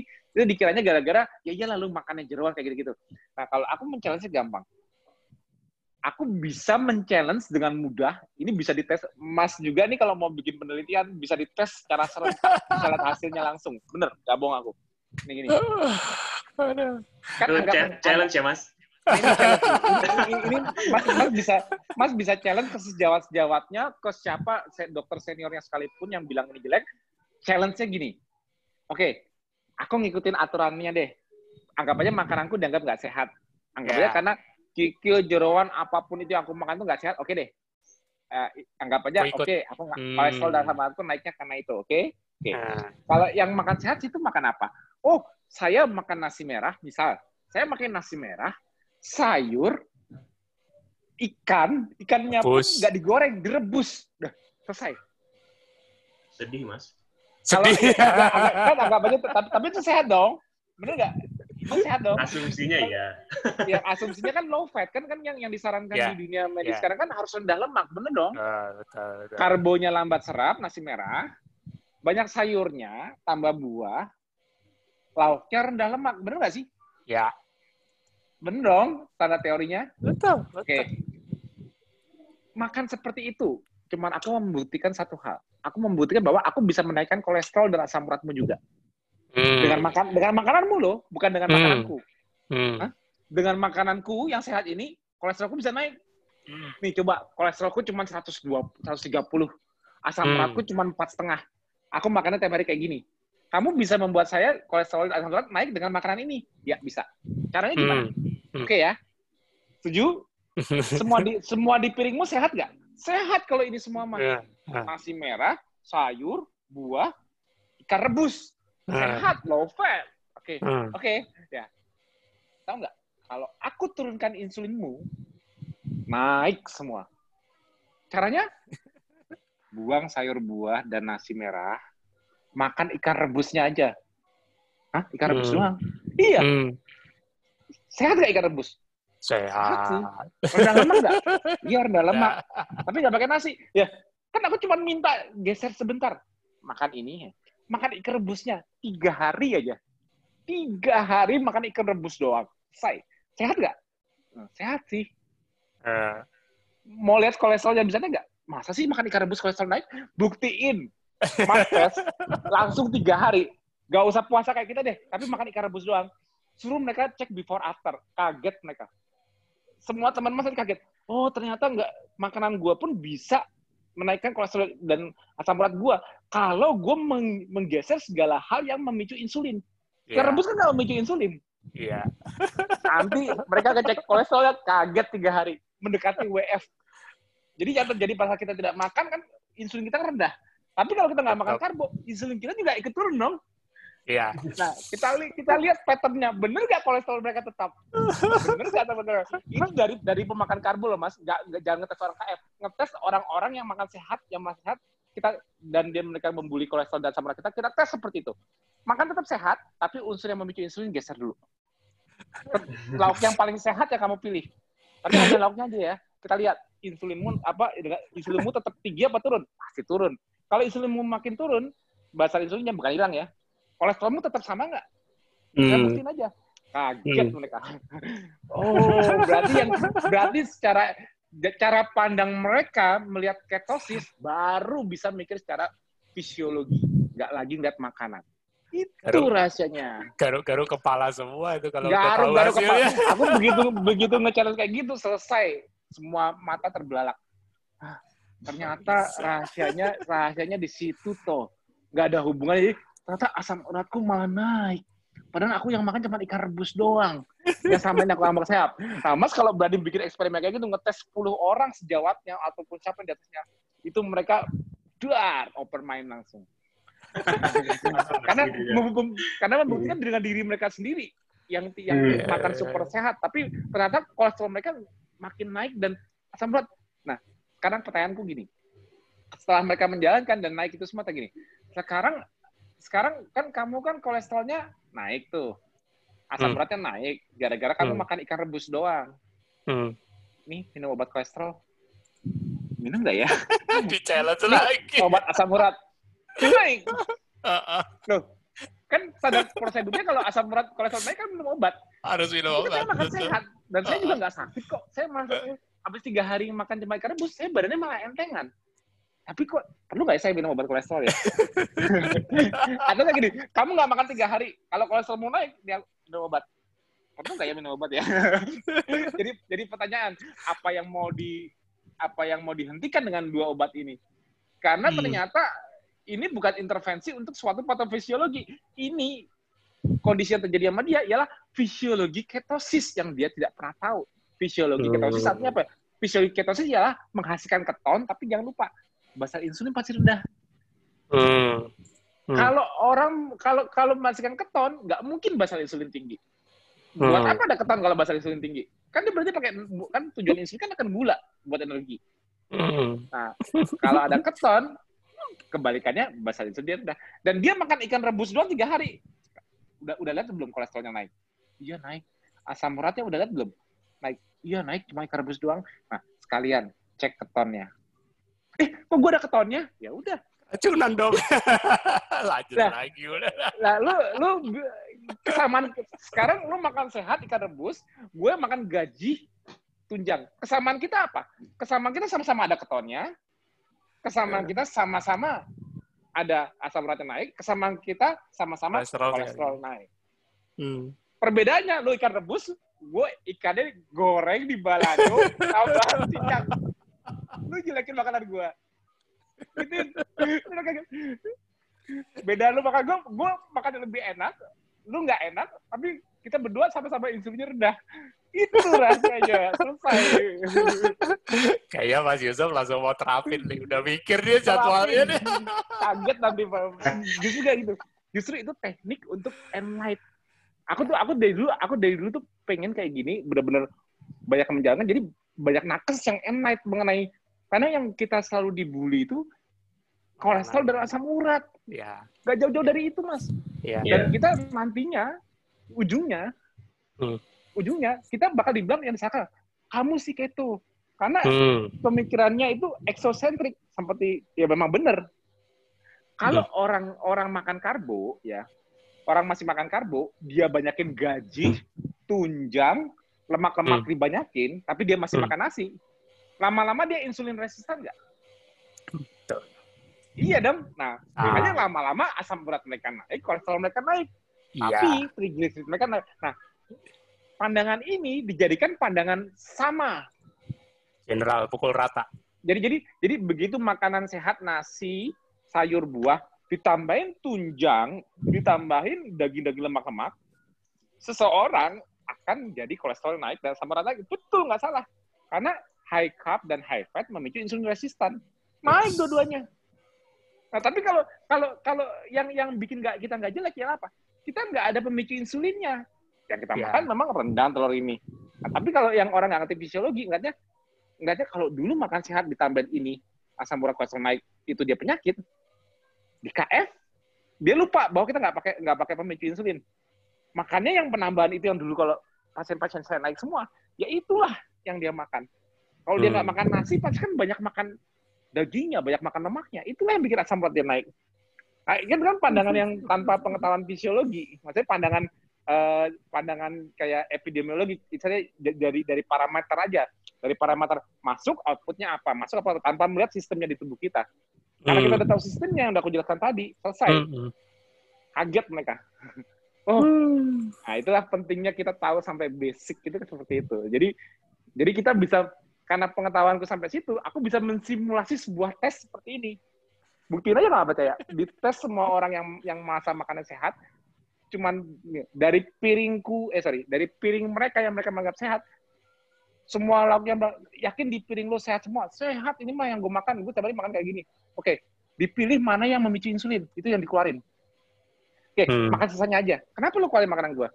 Ya intinya lo tetap makan sehat. Iya, gue cuma mau lihat kolesterol lo tetap naik apa enggak untuk buktiin doang jadi jadi biar biar hmm. biar wah gitu loh jadi kayak oh iya melek ternyata dengan makan yang dianggap sehat pun kalau nggak ada unsur pemicu insulin nggak bisa kolesterol naik. mengakali kenaikan kolesterol dan asam urat nggak bisa ya. nah itu tuh rahasia ya mas Mantap lah. Mas, Mas Yusuf udah kebayang itu. Udah kelihatan dari wajahnya tuh, Mas. Mas Yusuf ada pertanyaan? Monggo, Mas. Enggak nanya sih. Cuman gini, uh, apa namanya? Ya kita uh, sambil buka topik baru boleh, Mas? Boleh, boleh. Oke. Oke. Oke ya, biar berkembang ya Mas ya diskusinya Mas. Tinggal hmm. berapa lama lagi nih Mas Bobi kira-kira? Tenang aja, nanti Masih aku tinggal tang, tinggal bunyiin sirene. Still drop ya. Still drop.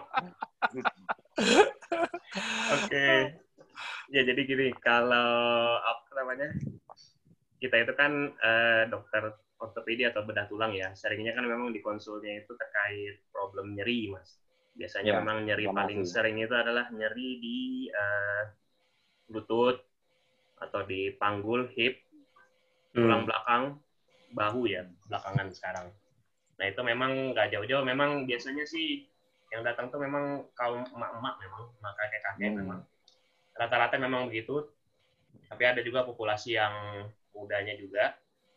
Hmm. Uh, tapi kalau muda tuh biasanya karena problemnya akut ya antara mungkin patah atau mungkin cedera olahraga gitu. Jadi memang kalau kalau saya pribadi setelah ini ya apa namanya mengenal lifestyle yang seperti ini memang kalau untuk yang kronik itu kalau misalkan katakan ya masih bisa bersabar gitu dengan nyerinya atau istilahnya masih punya motivasi tinggi untuk berubah gitu berubah hmm. silahkan itu hmm. mungkin akan lebih baik dibandingkan misalkan menjalankan uh, katakan ya kan yang paling ditakutin namanya dokter bedah itu kan membedah ya Hmm. Ya, kita sih memang doyan bedah orang, cuman artinya kalau, kalau pasien itu kan nggak pengen ya sampai sampai ke sana gitu sebisa mungkin. Ya.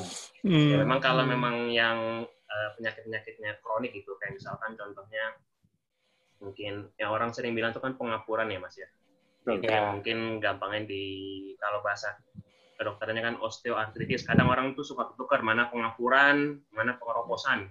Ya. Kurang lebih sih kayak gitu. Jadi kalau gampangnya sih pengapuran tuh yang artritis, kalau yang moropos tuh osteoporosis kurang lebih sih Betul. seperti itu. Itu hmm. uh, cuman ini. Cuman kalau yang tadi kita mau soal kronik, tapi kalau untuk cedera yang akut, nah itu menurut saya sih nggak ada sebisa mungkin sih nggak ada tawar-tawar gitu.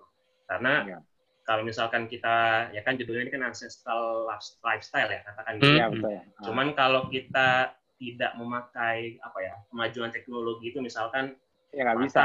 Cuman ya ya udah dibiarin aja nanti toh nyambung sendiri gitu. Nggak bisa. ya, nyambung cuman nyambungnya kayak tapi, apa tapi itu kan kita bener. kita nggak tahu ya cacat. Nah itu kan yang kita uh, pengen justru, istilahnya gitu. justru, justru dengan perkembangan teknologi itu menyelamatkan nyawanya di sisi seperti ini di sisi yes. emergency. Ya.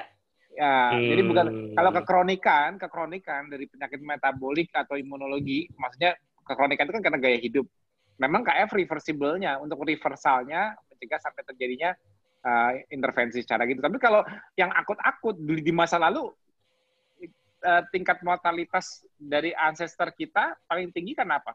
Karena dia akut, bukan karena dia kronik. Jadi di masa lalu nggak ada orang-orang penyakit karena orang nggak di, di, di, di masa lalu orang kalau mau makan nggak bisa sedentari harus bergerak aktivitas tinggi dan yang dimakan low carb kekronikan nggak ada tapi kematian mereka tingginya karena apa akut segala yeah. jenis yang akut, yang yang yang insidental dan sebagainya, mereka gampang terbunuh gitu loh.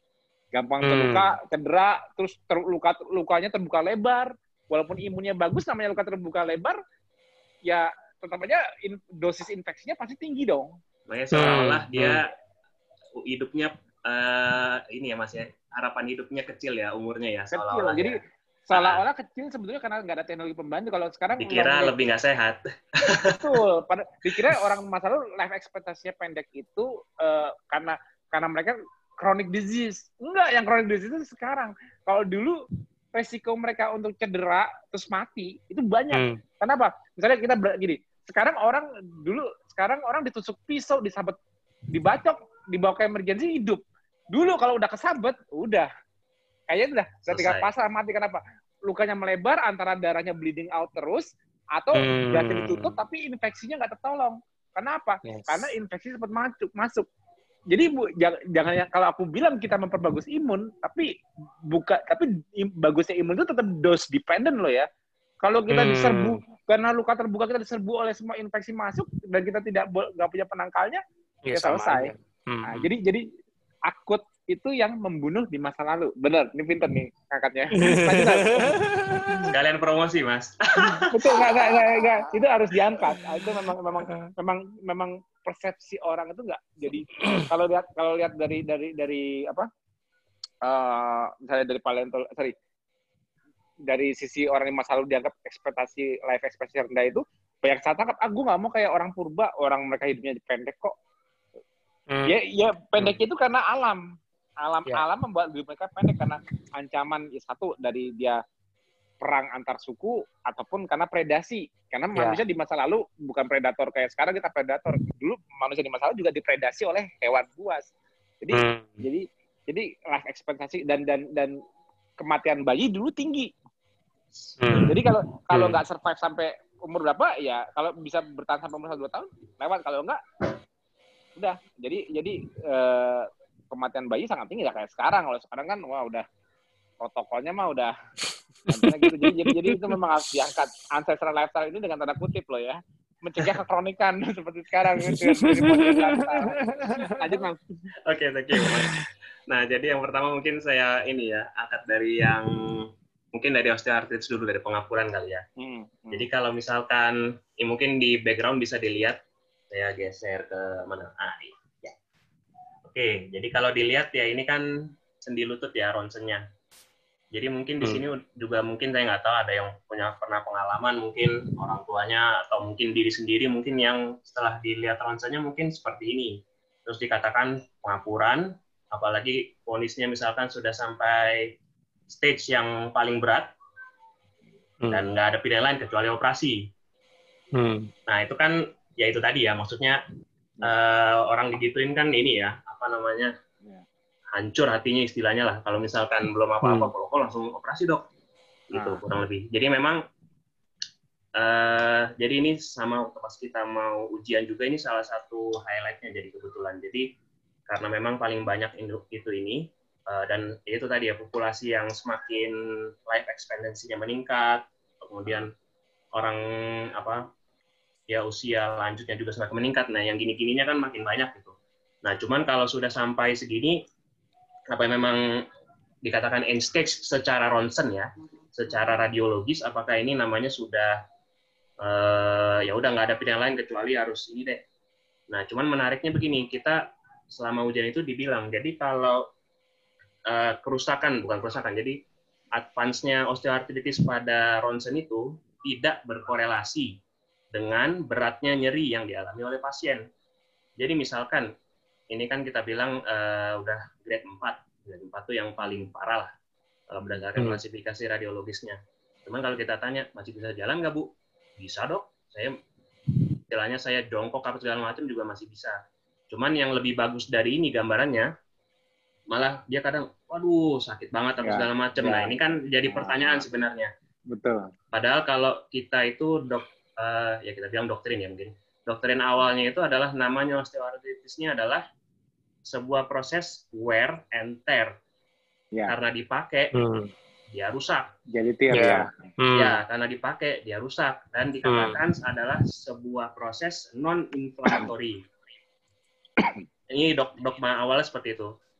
Cuman kalau misalkan kita runut lagi uh, patofisiologisnya, ternyata ada memang namanya proses inflamasi yang terjadi pada uh, sel yang di dalam ini. Jadi dalam uh, apa namanya di dalam sendi kita itu kan ada sel-sel yang memproduksi cairan ya. itu, ya, sinovium. Hmm. Nah ini yang paling hmm. awal ini mengalami uh, inflamasi kita bilang ya. sinovitis ya. ya. Nah itu ya, jadi bengkak, merah segala macam. Ya. Dan menariknya itu ternyata memang uh, apa namanya ya memang gimana pun namanya penyakit kronik ya pasti kan ternyata uh, ada riwayat uh, gemuk, obes itu jelas memperberat. Ya, Kemudian ya. riwayat trauma, ya maksudnya misalkan pernah hmm. jatuh hmm. atau pernah infeksi, hmm. katakan gitu ya. Semakin hmm. tua, ya memang umur sih nggak bisa dibohongin.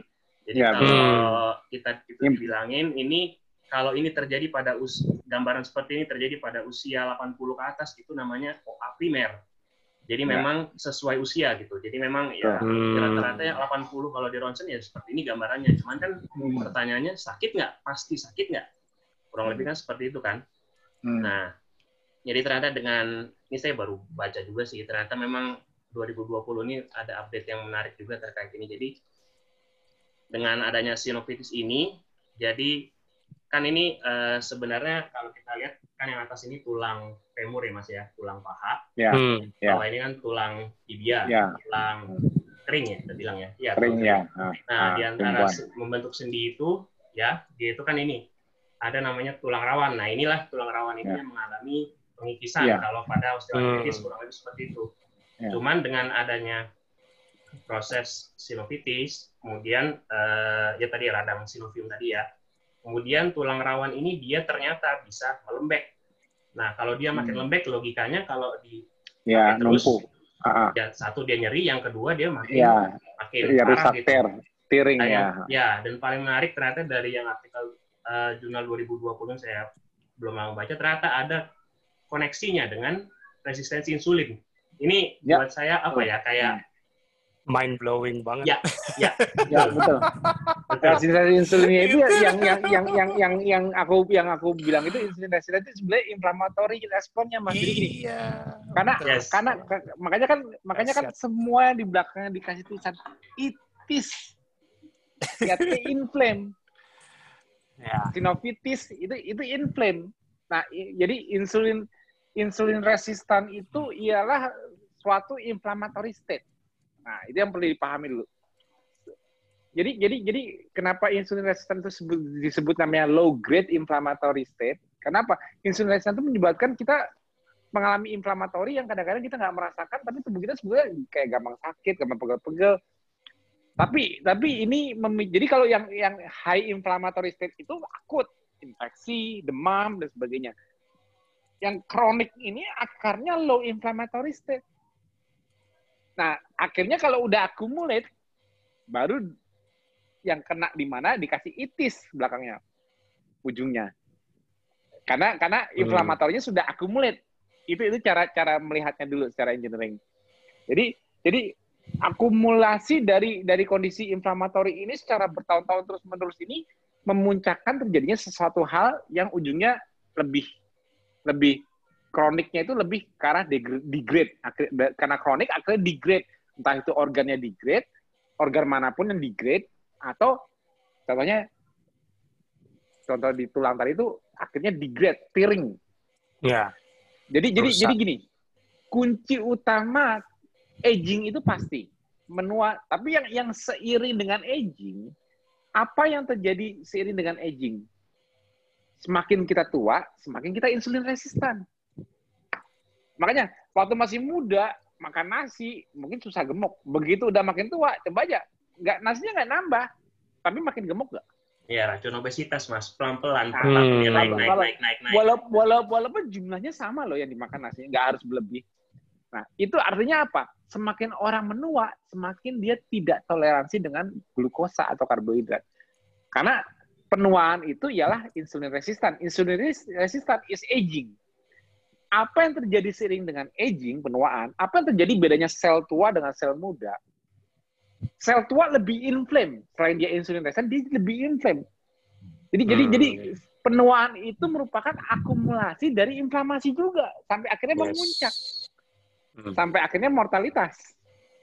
Nah, itu rasanya jadi jadi jadi uh, aku nggak bilang KF itu uh, uh, apa bagus banget enggak. Tapi logika aja dengan KF kita inflamasi turun nggak?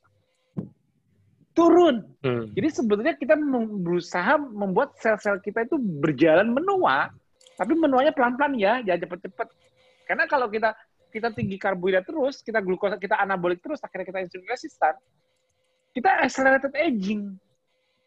Jadi ciri-ciri jadi kalau orang umur 30-an, 30-an diabetes, dia itu sebetulnya umur gue masih 30, tapi saya HbA1c-nya 12, 13, diabetes nih. Posisi masih 30-an. Itu kalau aku ambil sampling, selnya, diteliti selnya dia sama selnya orang umur 70-an sama. Artinya hmm. apa? Selnya sama-sama udah menua lebih cepat, lebih dini.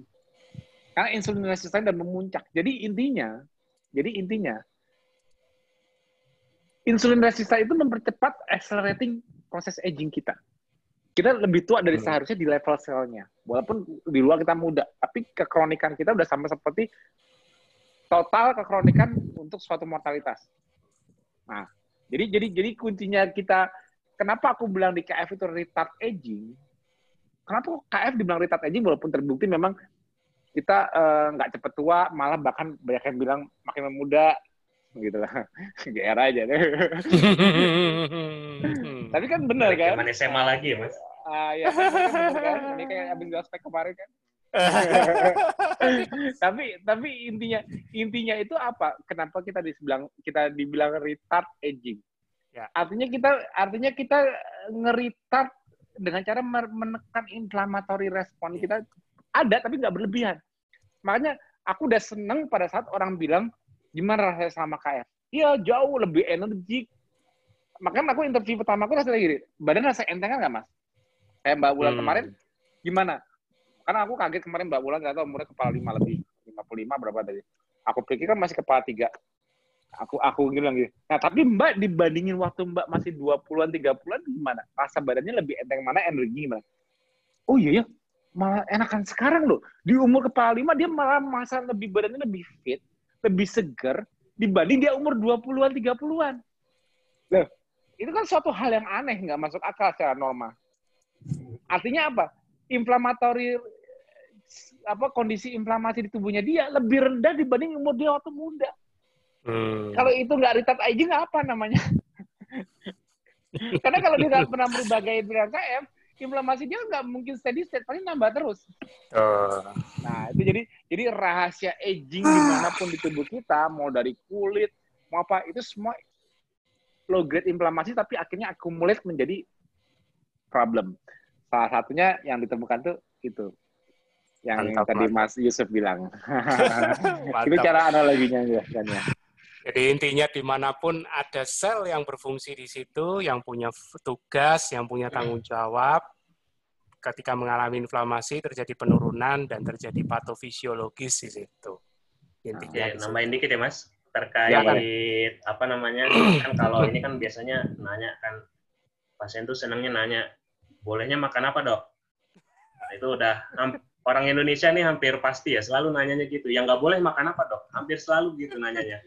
Jadi memang instan itu. Iya ini ini menarik gitu. Kemudian uh, ya itu, itu sih kita nggak usah bahas lagi ya. Kemudian kalau misalkan terkait suplemen kan kadang nanya yang bagus yeah. makan apa ya dok ya? Kan kadang sering begitu ya.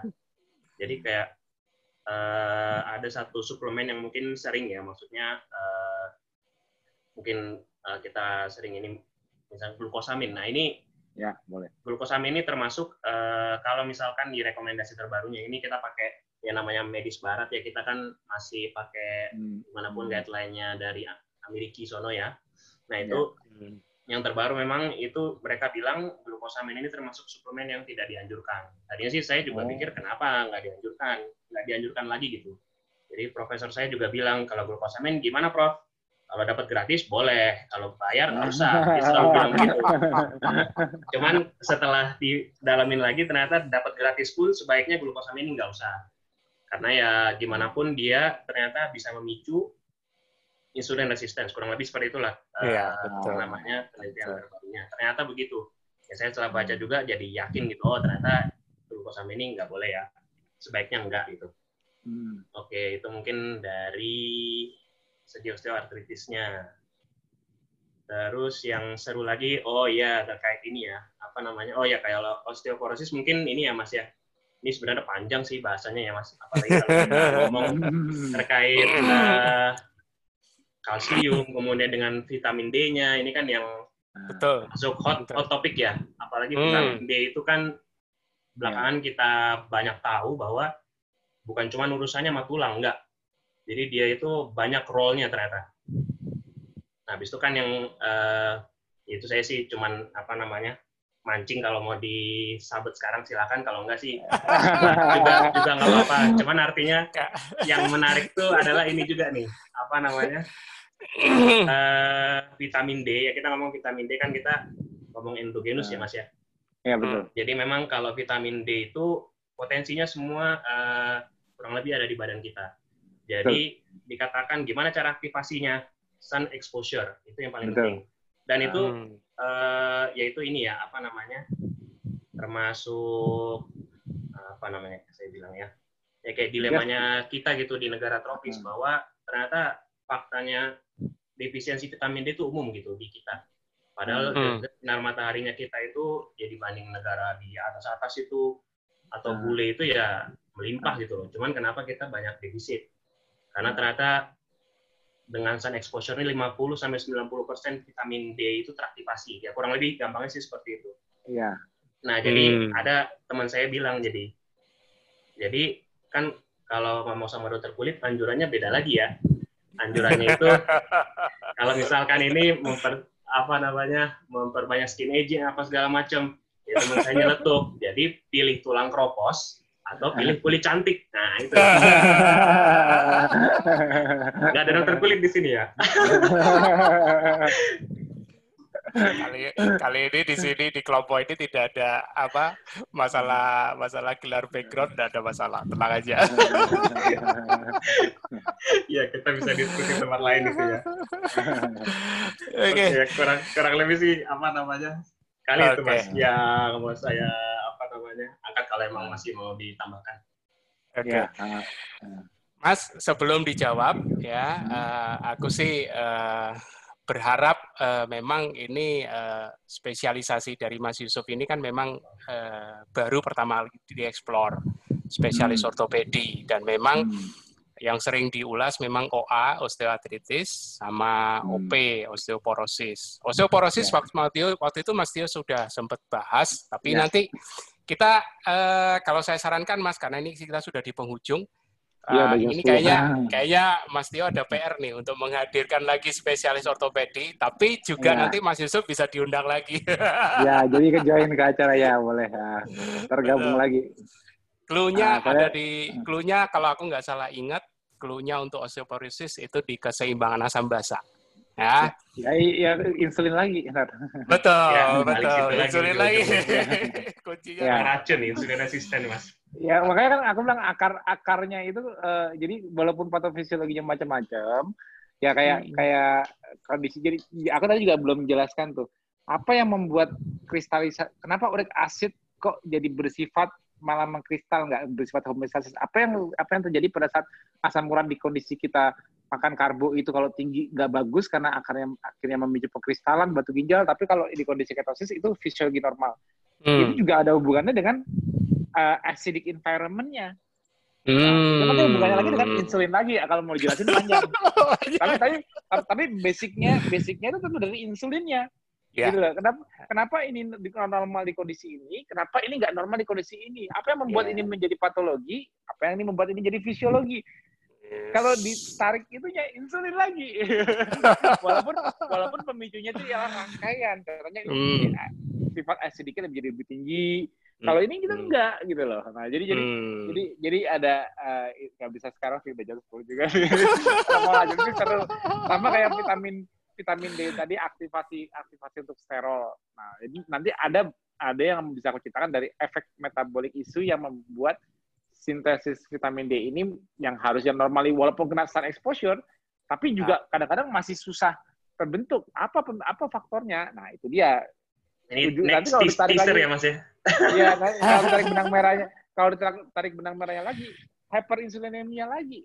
Itu ya. masalahnya. Jadi kalau kalau kita mau panasan kayak apa, tapi kalau kita hyperinsulinemia tinggi karbo, rentetannya, nah banyak bisa, banyak yang, bisa yang, yang seharusnya normal hmm. jadi tidak terjadi. Jadi hmm. jadi akar gaya hidupnya ialah mencegah uh, kondisi hiper tinggi. Ya, jadi, kondisi hiperinsulin. Semua, hmm. cuma karena hmm. waktu kita nggak panjang. Tapi tapi no worry. Terus kita harus apa? Keep on KF lifestyle. Itu lima pilar itu udah udah the right right gitu loh. Yeah. Apa pun problemnya, ikhtiarnya lima pilar. Walaupun aku hmm. nanti jelasin patofisial macam-macam, akhirnya ujung-ujungnya orang nanya, terus saya harus ngapain? Ya lima pilar. aku kan, aku mau jelasin sampai serumit apa pun juga, aku larinya lima pilar lagi. Aku cuma mendetailkan aja. Nah, hmm. Hmm. Cegah kekronisan dengan lima pilar. Kekronisan dari berbagai hal, cegah dengan lima pilar. Tapi kalau yang akut, yang cedera apa-apa ya benar. Kalau patah tulang ya lari ke Mas Yusuf lah, ya. jangan gak di Orang pintar sukanya Mas lima pilar gak lima pilar gak bisa membantu itu sangkal butuh Haji Naim Oke, okay. jika okay, ya. uh, masih tidak jika tidak ada closing statement, ya. gimana Mas? Mau ada closing statement kah? Oke, okay, ya alhamdulillah nih aku hari ini senang nih uh, uh, ya seperti harapanku bener kan kalau kita ngobrol dengan uh, banyak nakas, akhirnya kan bisa mengeksplor ya. Kadang-kadang aku jadi bisa cerita apa yang sebelumnya belum ceritain dan sebagainya kan. Mudah-mudahan walaupun sedikit hari ini mungkin karena aku tadi tertarik menjalankan mereka atau jadi maafkan kalau hari ini sedikit EMC kuadrat buat banyak orang. Tapi mudah-mudahan flow keseimbangan nukleotide itu mungkin apa sih nukleotide belum ada yang paham juga. Uh, memang nggak nggak mudah tapi istilahnya udah kebayang. Terus uh, aku untuk membuktikan gampangnya membuktikan kita bahwa asam urat tinggi itu fisiologi normal, buktinya yang, yang aku bilang tadi itu. hmm. bandingkan dengan tidak makan. Jadi jadi jangan jangan bandingkan dengan dengan makananmu. Oh, saya makannya ini ini enggak untuk justify kamu ketosis itu bukan menunjukkan bahwa kamu kamu, kamu makannya yang lemak-lemak. Kamu cukup menunjukkan kamu nggak makan karbo. Nggak harus hmm. berlemak, kamu nggak makan karbo seperti aku. Nggak cukup nggak makan karbonya aja. Kamu juga fisiologi sama nanti kayak aku. Sama-sama kolesterol dan asam urat lebih tinggi. Karena hanya beda di fisiologi balance. Kalau nggak ngerti yang aku jelaskan tadi, tapi the clue poinnya itu di situ. Oke. Okay. Nah, semoga intinya itu aja bisa bermanfaat buat malam TH malam ini. Dan makasih juga buat Mas Yusuf yang sudah hadir. Terima kasih banget. Ya, sama-sama. Semoga mantap. Uh, kita bermanfaat buat banyak orang hari ini. Amin. Malah memberi ide untuk teaser, Mas. ya, teaser. Atur Mas Oke. Okay. Aku uh, uh, aku harus ini tutup karena kita sudah di jam 10 lewat 7 walaupun kadang-kadang teman-teman masih semangat. Bagaimanapun kita harus menuruti lima pilar ya, ya. karena KF aku tambahin lagi. iya karena kita role model. Jadi KF selain anti inflamasi kita juga low insulin. Ya itu kita harus pastikan. Jangan sampai kita membuat kortisol kita naik ya, ya Oke, selamat malam teman-teman. Kita jumpa lagi di lain waktu, di lain kesempatan di next TFH berikutnya setelah SFH minggu hari minggu besok tematik ya. jangan lupa jangan lupa selalu hadir. ikuti ya, ya. Okay. selamat malam mas semua. terima kasih mas Yusuf semua jauh banget terima kasih dokter terima kasih mas Tito